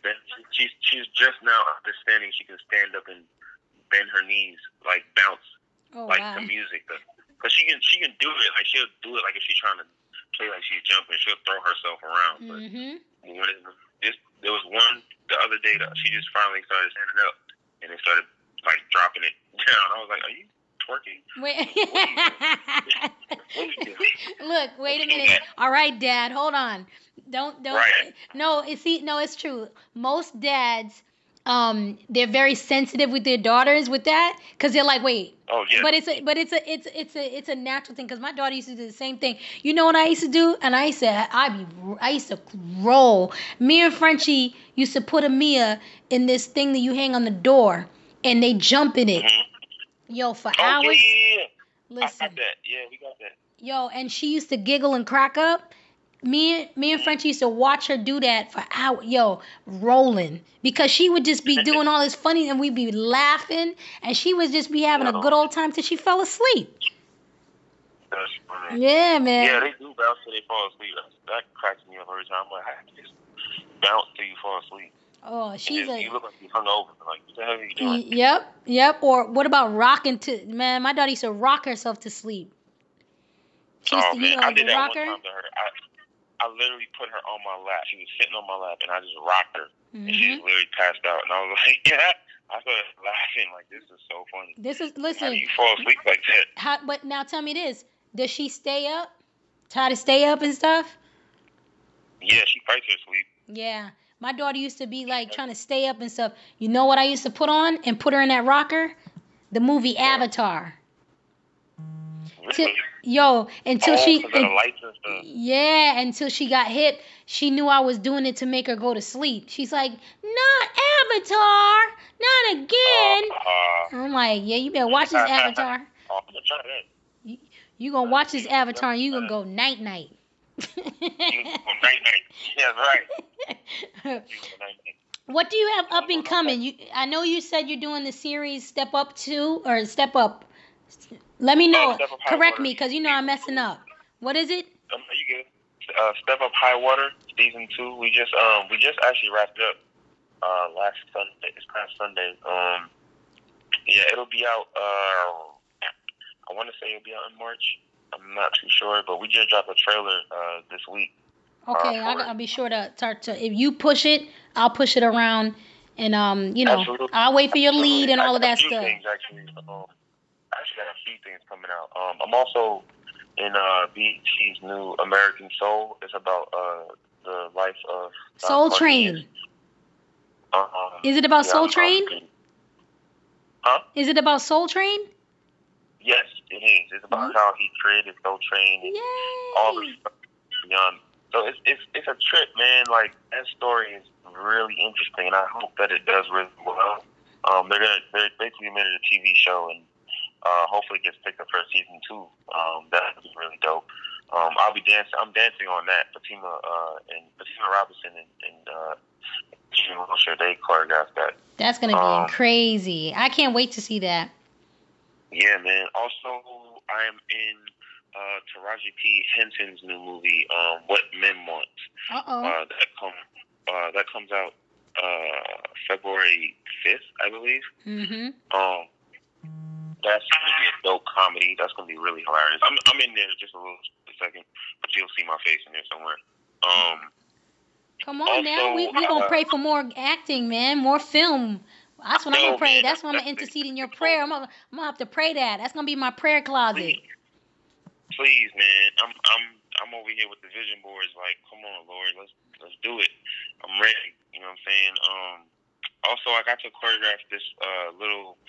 Uh, it's not even a dance scene. It's actually a demolition scene, but uh, it's in uh, this new Mark Wahlberg movie. Um, it's called Instant Family. It's uh, like a dramedy kind of film. It's actually gonna be really, really dope. It's about um, uh, foster parents. It's about a foster family. Um, It, and it's a movie or is it a TV show? no, it's a movie. Wow. This, is a, it'll be in theaters in February. I think the 9th or the eighth. I can't remember when.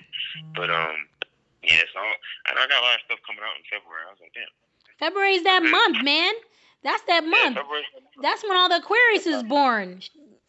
Right. February Yeah, right. 13th. I hope y'all know that. I'm gonna be pushing Marvelous for February. You hear?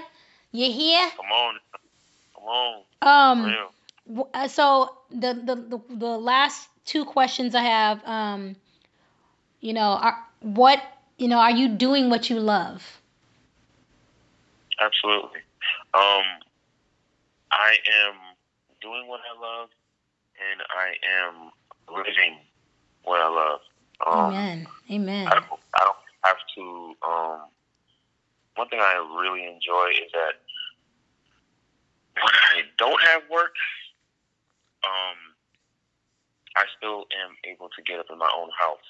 hmm Um, I just recently bought a house um, two years ago. Congratulations. Thank you, man. And it's to, for me, it's I just feel so. It's such a big achievement for Mhm. me because, like I said, I never knew dancers got paid, and I was afraid to, you know, take that step. Um, but I did. I was afraid to. I remember. I'll never forget. I remember. Um, I was afraid to to go to L.A. Like I was like, dang, because I heard so much. You know, coming from New York, I always heard like negative things about L.A. and I was like, man, God, like I just feel like I need to be there. And I, I remember crying in my room, and I was like, what do I do? What do I do? Like I felt like I had nothing left for me in New York. There was nothing for me to. to you know, my parents were retiring and moving to Mm. Atlanta, and I was like, I- I don't want to go to Atlanta. I was like, I don't want to. I, I mean, I wasn't living with them. I was living by myself, but I just knew there was nothing for me there in New York. I, I felt like I felt like I, I, I just I felt empty. I was like, I need to go to LA. And I went to LA and I never had to look back. I was good. See? And, and I'm just like, and, I, and then the funny thing is, like, I got to a point where I never knew I would get to that point. I got to a point where I was living in LA. I, almost, I lived in LA for, for eight years. Um, Wow. and I, I got to a point where I was like, I wanted to grow. I wanted to, you know, I knew I wanted to be a choreographer. Nobody was really taking me seriously. Some people were.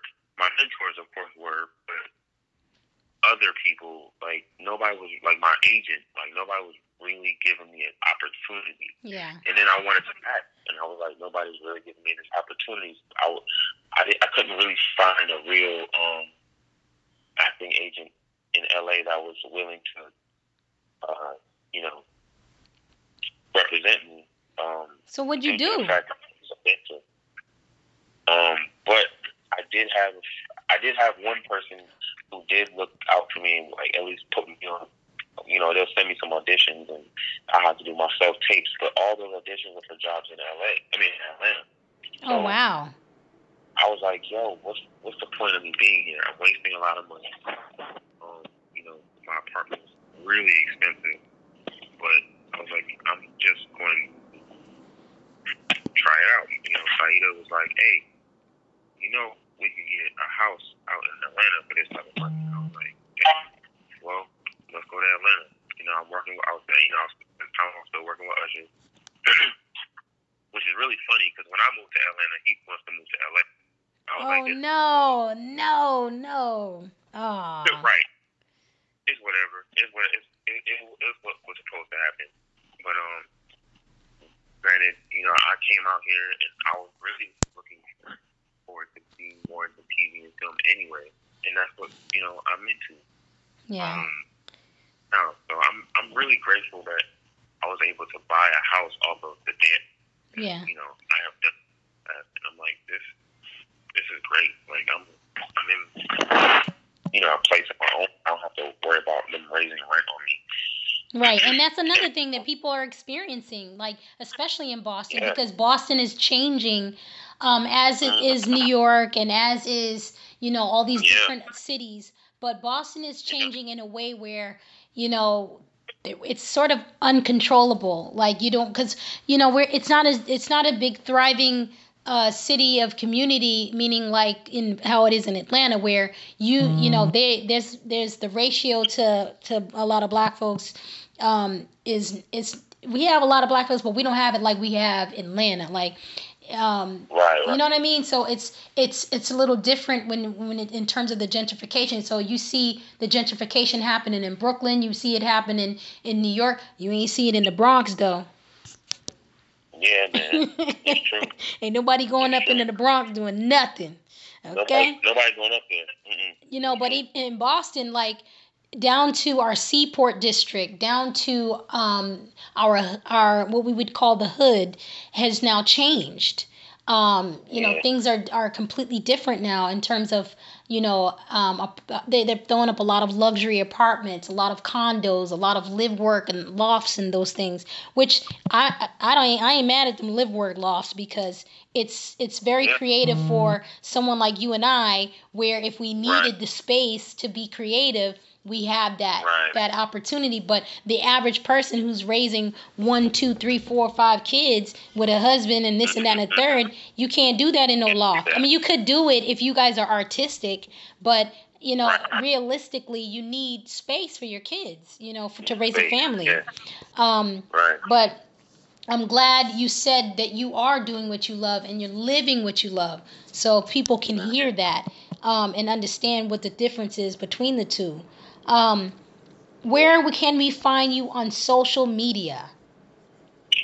Um, I am very active on Instagram. hmm Uh, my Instagram is at it's all marvelous. Um, just like how it sounds. Mm. I T S A L L M A R V E L O U S. And um, also on Facebook, um, I'm under Marc Marvelous, M A R C M A R V E L O U S. Um, that's currently all I really use. I don't really use anything else. Oh, Twitter. My Twitter is Mark people really I don't even that. I don't even use Twitter no more. I used to be heavy on Twitter. I'm not on I that. be- Yeah. I can't do don't it anymore. I don't know. You know what it is? I do everything from Instagram out. So everything goes from Instagram to Twitter to Facebook. Yeah. Yep, I do the same thing. I'm like, I, I do. I post one place and it hits everywhere else. hmm That's, that's I, I mean, it's a one stop shop for me. And, and, you know, every now and then you'll catch me saying something slick on Facebook, you know, here and there. I might Right. post a little Yeah. something, something, but most of the time it's around business and dance and all of that. So, so you guys heard it here. It's, it's all marvelous on Instagram, and that's Marc Marvelous on Facebook. Um. Oh yeah, and also I do want to say one thing before I go because I know I'm gonna feel like I didn't answer your question for real, for real. For those people out there who might have heard of me and don't really know the things I've done, uh, besides the recent things, um, I am a choreographer and dancer. I've worked with people uh, like Britney Spears, Rihanna, um, Chris Brown, Usher, um, Beyonce, uh, Ne-Yo. um, Ne-Yo. Uh, it's, it's a really long list that I honestly It's a marvelous list. remember. I can't remember sometimes. I don't. People have to remind me. Um, I've choreographed uh, things like the Michael Jackson hologram on the Mm. Billboard Awards. I've, I've assisted Rich and Tone with that. Um, I've done many commercials um, from iPods to uh, man. I've done a lot, so that's why I don't really tell people all the time. Not, Mhm. it's not that I don't tell people; it's just I don't really care to try to remember. Yeah. I'm like, Because you're living, you're, you're working. It's active for you. Yeah. It's hard to keep track I of I all of those only- things. I honestly, I honestly can only remember the last three jobs. I'm not gonna remember all the other stuff. Like you gotta tell me. I, I gotta look at my resume and tell you what I did. I even know. Well, if, But, I'll uh, let everybody know that you did Beychella, okay? I sure did. You did I Beychella, yeah, and I so did. did his wife, his amazing wife, okay? She be going Yes, off, well- and so does he. Yeah. They be going you. off. I. You know, Yeah, um, I, I had to represent for the family one time. Okay. Was I was like, yes, they got they got situations on on, on it. They they made it happen. I was like, okay, let's do I it. was, funny. I was laughing because Beyonce, everybody was like, "Oh, so it's cool. We didn't get we didn't get Saida, but we got the husband, so we, we'll be alright. well, one one or the other, one of the we we we, we, we can we, we work it out. But that's a, that. I mean, that, when I saw that, I was like, "That's what's up." I love, I love seeing that. I mean, this is the one time that I'm like, "Dang, okay, I, I'm going to make Coachella one time, at least once." Nope. I was in the middle of doing. Um, uh, I have to work on a video game, so um, I was pretty much strapped working on uh, the video game and teaching at Berklee and just busy. So I was, but I but I was living vicariously through y'all.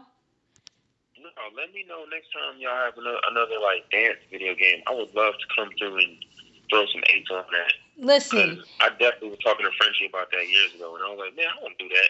That sounds fun. Uh, don't let me tell, don't let me tell um Harmonix that, cause they would be like, what? He said what? No, okay. Yo. I'm so with it. I'll come teach whatever, whatever you want me. I'll create something new for it, or we can do some of the pieces that I've done. I can do No Limit. I can do, um, you know, uh, anything. Crash. I can do um, another love song or whatever. I don't care. It doesn't matter. Any. all right. Well, when we get, but yo, I'll link you up with him, and I'll and I'll tell him because yo, trust me and believe. They'll be like, what? Because they, you know, when they when we had AJ, we were lucky because you know um, and Usher was a big part of Dance Central Three too. He was a big, yeah, very big part of that. that I remember I was I was with him at that time when he was choreographing uh, the, the the video game. So yeah. I was helping him actually. That's um, crazy! Oh my god! Um, yeah, I, I remember because we did Scream and we did um OMG. Yo. And, um, oh, yeah, oh, oh, oh, oh! I should have knew better. I should have known it was because let me tell you something. How hard that that those routines were. Okay. Let me no, just, what's crazy is you you saying it's hard. We had to. What was hard about it? We had to make it easy. we was like, yo, cause that, y'all didn't make that damn routine easy. No, the routine. I mean, it was it was trying to make it repetitive enough so that people can catch on. We were like, okay, what? We got to do this. Okay, so. You know like, from one choreographer to the next. Let me just let you know. Okay, so so so shout out to Ricardo Foster. Devin Woolridge, Zay, Isaiah Move Like Zay, Girdley Catches, Sarah Gaynor, Twyla Everett, Frenchie, and Marcos, and um, who else worked on that game? Um, well, so we had a, a quality assurance department, and, and the entire Harmonix had to learn Scream, OMG. They had to learn all the Usher tracks, first of all. And you had to learn it because they needed everybody's skeleton that could that could possibly go into into the game because yeah because everybody had to learn it because you got to remember you got millions of people that's going to play this game and they got to be able to score so they even have my daughter up in there doing that you kidding me Word. yo so listen that let me do let me tell you how long it took me to learn omg I'm just going. I'm, I'm, just gonna let you know. And I, it, yo, AJ, he, he's lucky because he would spend um, mad time before he would come back to shoot anything. Be, and by that time, I was already like, all right, I, I've, I've cooled off. Cause yo, when I tell you, mad, like who made this up? And they're like AJ. I'm like, oh, you know, yo, it took me took me two or three weeks to learn it. Yo, and then when we had to come to E3, because we remember we came we came to E3 Dance Central 1, Dance Central 2, and Dance Central 3. When we had to do Dance Central 3, everybody could not go to it to LA unless you knew all the Usher uh, songs. You had to know it because Usher did the big announcement, huh? Were you there at the E3 performance that we did? No, I was flying in. So uh, so so so what they did was they went like a I think they went a week earlier to set up and then go through rehearsal and all that stuff. And then mm-hmm. what they did for the choreographers, they flew us out the day of the release. So we were on a plane like the morning time for Boston, but you guys were already on your press conference and all the whole release already was happening. Oh, okay. So when by the time we landed, we were at the airport and you guys had just finished. So then they they Uh-huh. they we had those the cars that they hired, you know, when they they hire the cars to come get you. So me, Frenchie, um, and Frenchie's husband came too. Shout out to Matthew Borders, man. That's family. That's brother. Um, he came because he was working with an artist um to named Cangelet at the time. Shout out to Cangelet. And um he flew to LA with us. And when we had to go, it was like we basically put had to put our stuff down and then go directly to the venue for all the demos. Because we had to see where we're gonna be for those seven days or eight days and how you know what they want us to do what they don't want us to do in terms of like you know working with the the the, the, the press and all of that. And then we had to divvy out where we're going to be for press because each choreographer has to do press. So Right. you have to do like game informer or um they'll they'll put you on you know sometimes they put you on espn sometimes they'll put you on cnn sometimes they'll put you on any major network. yeah it was crazy.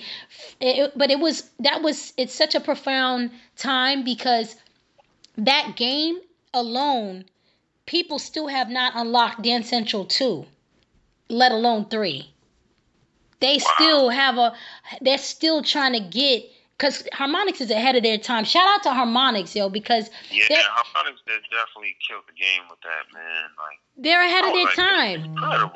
because people still they still like yo um we still over here with this. Yo did you know that um ricardo did he did krump and he did um like there's a piece that he choreographed when we were in germany the year before so we did dance central 2 when we were we went to germany me and him were the only choreographers that left for um the the, the game um it's called gamescom and it's in germany. And uh, go out there they shot his like documentary um krump uh like i don't know visual and then he ended up using it in the game. But you can't see it until you unlock um Oh, until you unlock it. yeah you gotta you can't see it until you unlock mr tan. Oh wow. yeah it's crazy and it yo when i tell you it's nasty nasty. Like so so when you say you want to get involved i'ma definitely be like yo guess who i I'm spoke to today? Because you know like uh, if they they would like between aj you like that's a like a that's like being in a, in an amusement park for them you know what i mean yo Yeah, seriously man. Oh, oh, that's so phenomenal to me. Like, just the, the way they capture the movement is like, you know, that looks, that's exactly what I did. Yeah, You know, like, yo This is crazy. aj oh, I wanna- I'm definitely down. Yo, let me tell you something. AJ and Tori Nelson, by far, I would tell you if I sat in their sessions, I'd have to go clean up. I'd be like, nah, I gotta go clean. I gotta go clean my Yeah, I choreo. See them. You know what I'm saying? I learned I learned from all of those choreographers. I learned from Frenchie. I learned from, you know, Devin. I learned from um Spikey. Like I learned from every last choreographer. Even um Nick DeMoura. He's from he's from Boston too. Word. Yeah, even Yeah, Nick. yeah, yeah, yeah. Nick did this Dance out. Central too. And he did he did Dance Oh, Central okay. 1, but one of the songs he did was The Way I Are with um Uh-huh. And, and Justin Timberlake or whatever it was. Oh yeah. That's that yo, that routine was hard too. Okay? Yeah. But um yeah, Nick, Nick is Nick is cool, man. he, but He's he's on a I think he- look, I got one of his songs cuz he was too busy with Bieber. So I got they Mm-hmm. slid me a couple of his songs. I was like, "Oh, Nick Word. is on tour. He's he's busy. Okay. I'll take it. Right. No problem. My, my, my Pickney needs some shoes. Pickney needs something to eat. She needs some food on the table. No, but yeah, I'll, I'll definitely let them know for sure. Like, yo, what? I, and that's an honor to even say that you want to do the game. Like, that's an honor, you know. No, man, I'm no, I'm with it for real. Let me know. I will. I will. And the last question I have for you is the Okay. is the most powerful one, and that is, what is your message for everyone? What's the message you want to leave with everybody? Hmm, that's a good question. Um,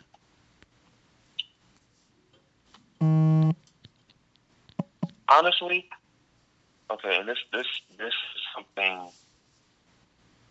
This is a message that I I con I, I was reading something there. I think it was two days ago, and it just reminded me of um,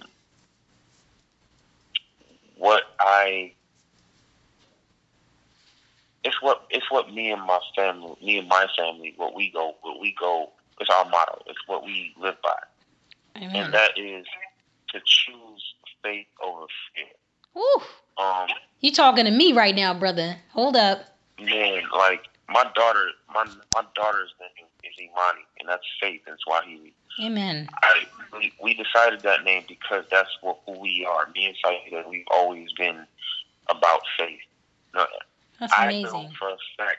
I I throughout my career and in my life, I've noticed God has shown me um, fear as like my my my needle on the radar. Mm-hmm. So, in saying that, I mean usually I'm supposed to do something I'm afraid of. Oh yeah. Oh Something yeah. I feel, if it's something that I feel like I was scared to go to LA. I don't. I didn't know anybody in LA. I, I mean, I knew people, but that doesn't mean that you know you know people, but you don't know them. Like that's not your family. That's Right. not your real friend. You don't know if it if it would Bro. if tam, if times got hard, would they be able to catch you? Yeah. So, you know, that's why I was saying, like, I was in my, I remember I was in my, in my, my one bedroom apartment crying. Because I was Mm. like, I don't know, I really want to go, but I don't know if I could trust people. I don't know if I should, but I was like, I, but I know I trust God. And I know Mm-hmm. that I, you know, at the end of the day, Amen. God not to let me fall Nope. especially you know if I if my heart's in the right place. And um, I knew that I didn't want to go back to a nine to five. I knew that I didn't. I never want to live this you know life of working you know behind a desk or you know whatever. I never wanted to do something I wasn't in love with. So, in saying that, whatever it is that you want to do, go do it Ooh. Um, find out how to do it, or at least taking the, what the first step is, and do it. Put some energy towards it. Um, I think, uh, you know, if you have to sacrifice some time or sacrifice, or you know, depending on what the sacrifice is, you know, I don't know what everybody's everybody's circumstances is different. Some of us have kids and some of us don't, but just know that you God gave you your desires for a reason. oh yeah. It's not to just wish upon a star. It's to actually go after it. And you know, some at some point you're gonna get your dream. I had a homeboy of mine who uh this cat named Adesola from New York. His dream was to dance and act. Mm-hmm. Um, now we all, you know, we all can have that dream or have a dream, but it can come in a different way than what you may expect. I don't really know. He always told me he wanted to dance and act. He never really said if it was, a, you know, on the he wanted to act on, on the big screen or he wanted to act on Broadway. But Wow. lo and behold, God definitely blessed him to be the Broadway show Fela Kuti Wow. as as Fela Kuti. You know what I'm saying? Like he he was blessed to be on that show. Like he was he was the um the understudy, and Wow. he but he would do like the weekend shows and stuff. And I was like, dude, you're doing it. You know what I'm saying? You're living your dream. Like he was so happy. You know Mm-hmm. what I'm saying? So just stay stay with that. For everyone out there who's out there listening, I mean that's listening right now, just stay with that in your heart. If it's in your heart for real to do it, keep that Yeah. feel that energy of what it feels like to be there. Um, because you never know where God's going to take you. Like it could be, it can come in so many shapes and forms. You don't know who. One day you might just meet the person you've been watching. You might just meet me. You know what I'm saying? I might be that person to open the door for you. I don't know. Okay. But I'm I'm only here to be a vessel for God. Like just just like ev- just like we all are. All are vessels for God. Like to work through. We just gotta be open minded and open our hearts to it. So Yo, you about to direct. I already, huh? I can already feel that you're gonna probably direct. You're gonna be directing. Man. Yo, I feel that. Like I don't know what whatever you what what you just said was just like cuz I know like oh, man, if Mike was to meet you, I know he's to be like this was like definite like I, he, he you're definitely someone he needs to know. He needs to meet you. And like I I feel that in my in my spirit, my gut, all of it. But I say all that to say all of this stuff that you're doing in terms of behind the screen, it's prep for you to do something on your own. And it's no it's no lie and no not lie, but like no no um coincidence that he pairs you up with one of the greatest, Debbie Allen, because she's like minded, she knows you as a dancer, she knows dance, and she's directing and producing Come on, right. man. It's a that God God is just preparing you for that. That's all that is. So this waiting game right now is probably you sitting and writing what you're gonna direct or preparing and creating like what what would what would us dancers want to see on the screen or or whatever like I don't know, but I do feel like you're probably gonna end up directing. Oh, for real, that. I feel uh, that. I'm gonna just be praying that you get more roles for the experience and that eventually you get that opportunity to direct, because that mm-hmm. would be crazy. Whether it's a documentary, something, I just know that you you around the right situations to be able to see, and it's all preparation for what's next. Right. For sure. So I don't know. I feel that. I don't know. I just feel that for you. I don't know. But I but appreciate. Uh, I receive it too. I receive. I definitely. That's definitely what I. That's part of my desire is to direct and produce. Really, really to produce. I, I want to. I have a few show ideas that I want to well, put out there. Listen, like, you better no, get no, busy, get that mind going, get busy, and yeah. when you, yeah. especially now that you got the time where you can sit still. Right. Exactly. You know? So you mm-hmm. might pitch it to Tyler Perry or even Miss Allen, Queen Allen, right. and she might be like, oh, right. "Oh, we're gonna roll with this," you know? Yeah. Yeah, yeah. All she needed to see is how how firm you are and how how sturdy you are as an actor and not, let alone be and, and you know one of the most incredible dancers. So she already knows that you know what i mean? So uh-huh. man you're in the right position. I'm excited for you. I'm excited for your family. I'm excited for 2019 and beyond yo. Like yeah i'm gonna be praying in my i'm gonna be praying for that for real you know? And i can't wait to tell and share this with frenchie because i know that's your home yeah. girl you know. Shout yeah, out to frenchie. I will. Love for her and family for real. Yeah, and put a put a word in for um AJ. I want people to to um to hear what he has to say. Like you know, I, I okay. really want to yeah. support all the dancers, and because I, I put you guys up on a. I, I will say this for lack of better expression, but not not even lack of better expression. I put the dancers on a pedestal, man, because I, I view oh, no. what we do is very important. It's very important yeah. what we do. You know, um, and I think that, you know, I think we needed to be able to hear each other talk about our experiences to sort of mm-hmm. shape the newer dancers coming up and and ignite and uh, unlock uh, gifts in others that want to do it. And I think that it's gonna mm-hmm. so in the process when we say we don't really support our our community the way we should in terms of dance, our dance community community at least we could listen to each other through this podcast yeah. and be inspired and motivated and uh, bounce creativity off of each other. Somebody might hear you and that you know, and you might they might be like, "Yo, let me give Marvelous a call. Let me show up to class." Or these dancers that are right. in Atlanta or you know L.A. or wherever they are, you know they want to come and take class and they want to just learn from you and all of those things so the whole idea about this podcast is not just so that we could just talk it's literally conversational and to share experiences as well as inspire others so that's really why i'm doing it yeah, you know, I love this, man. and and then we can hear hear us versus music, you know.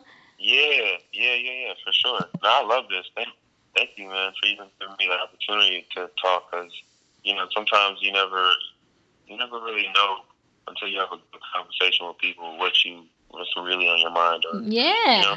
absolutely. Yeah. Well, I I pray that you know 2019 is continued favor and you get many more blessings. I can't wait for baby girl to do the two step, turn it into the eight count, and I want to see that. You got to capture that. I want to definitely see that. I know you already know. And it, and, and look, know. you got a babysitter because Amia's 12, okay? So you got by the time she turned like two or three or four, Amia be ready to babysit fully, fully. So, um, but it was it was such a pleasure, such an honor to talk to you, and you guys heard it first. It's all marvelous on Instagram. Check him out in Step Up Two High Water. Is that did I say right? Uh, step up, step up, high water, season two. Season Oh. two. Check him out. Yep, you'll see you'll see some dope people up and some dope dancers. Ne-Yo it's it's starring Ne-Yo and um Naya Rivera. So you know what I'm saying? If anybody out there used to watch High School Musical and all that, Oh God, my daughter used to like that. yeah. So it's a it's a really good show. Um, it is. I will say this: for for the minors, I will definitely have parents watching with you because it is a little. It pushes the envelope. It's it's not like the movies. It's a hmm little, it's a little more. It's a little racy. with life. A little raunchy sometimes. So Well, you know that's all yeah. right because you know I, I I I'm good at like Mia. Close your eyes. right. Mia, Yeah, right. Mia, close your ears. You know, a little bit of cuss words in there too, so just be mindful. But it, Man, it listen. is- I, if I I will say this. if I tell you what's in this little girl's iPhone, iWatch, whatever Apple Watch, sure- these kids' conversations, man. Man, I I just spoke to a ten year old the other day, and then they, they, they showed me what kind of what kind of music they like. I was like, I can't believe it. That's what I'm talking like, about. This is crazy. See? But I will say this: the uh, Step Up High Water is, in my opinion, one of the realest um, TV shows or dance when it comes to dance. Um, as far as scripted dance, like it's one of the realest um, as far as dance situations. You know, the the the real stories of what we go through. hmm Um, you know what I'm saying, as far as relationships and stuff like that. So it's a little more realistic as a, compared to the movies. You know I love what I'm saying? that. I love It's not always bubblegum and happy. We dance because we're happy and we're young and No. smiling all the time. No. Sometimes we There's- hurt, there's sometimes we sore, sometimes we Yeah. we don't want to get up and do this, and but we got to, and this and that. So I'm glad you guys are telling the story. yeah. You know. Yeah. But but yeah, man, I'm so appreciative, and you guys pay attention, look out for him, and I'm sure he's gonna have um, a lot of things updated on his Instagram. I will also do a good job at making sure you guys get this information. The first minute I know he's teaching, I will definitely link y'all with him so y'all could get out to Atlanta if you're on your way out there, or if you're already there, you already know who he is. But um, for Oh, anybody yeah. that that needs to know, like where what's your what's the studios you teach out of in Atlanta anyway? Yeah, I was about to say, I actually, um, I'm about to start my classes at ATLA um, studio, Entertainment Studios. Mm-hmm. um, by um, Kiki and Sakina. Um, Okay. I will be starting there next Thursday. Wow. And um, we're starting a new thing. We're um, having a Sauce Kings night. So it will be um, a two hour class um, with me.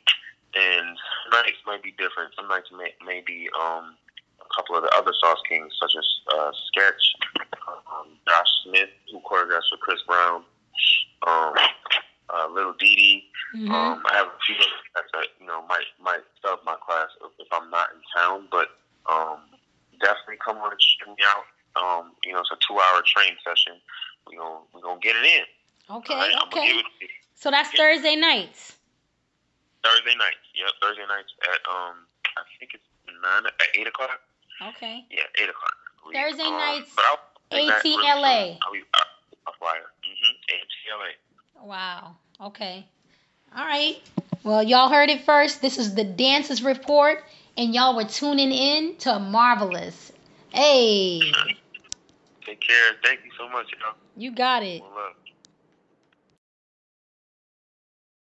Miss 5678 Dances Report Podcast. Miss 5678 Dances Report Podcast. Miss 5678 Dances Report podcast.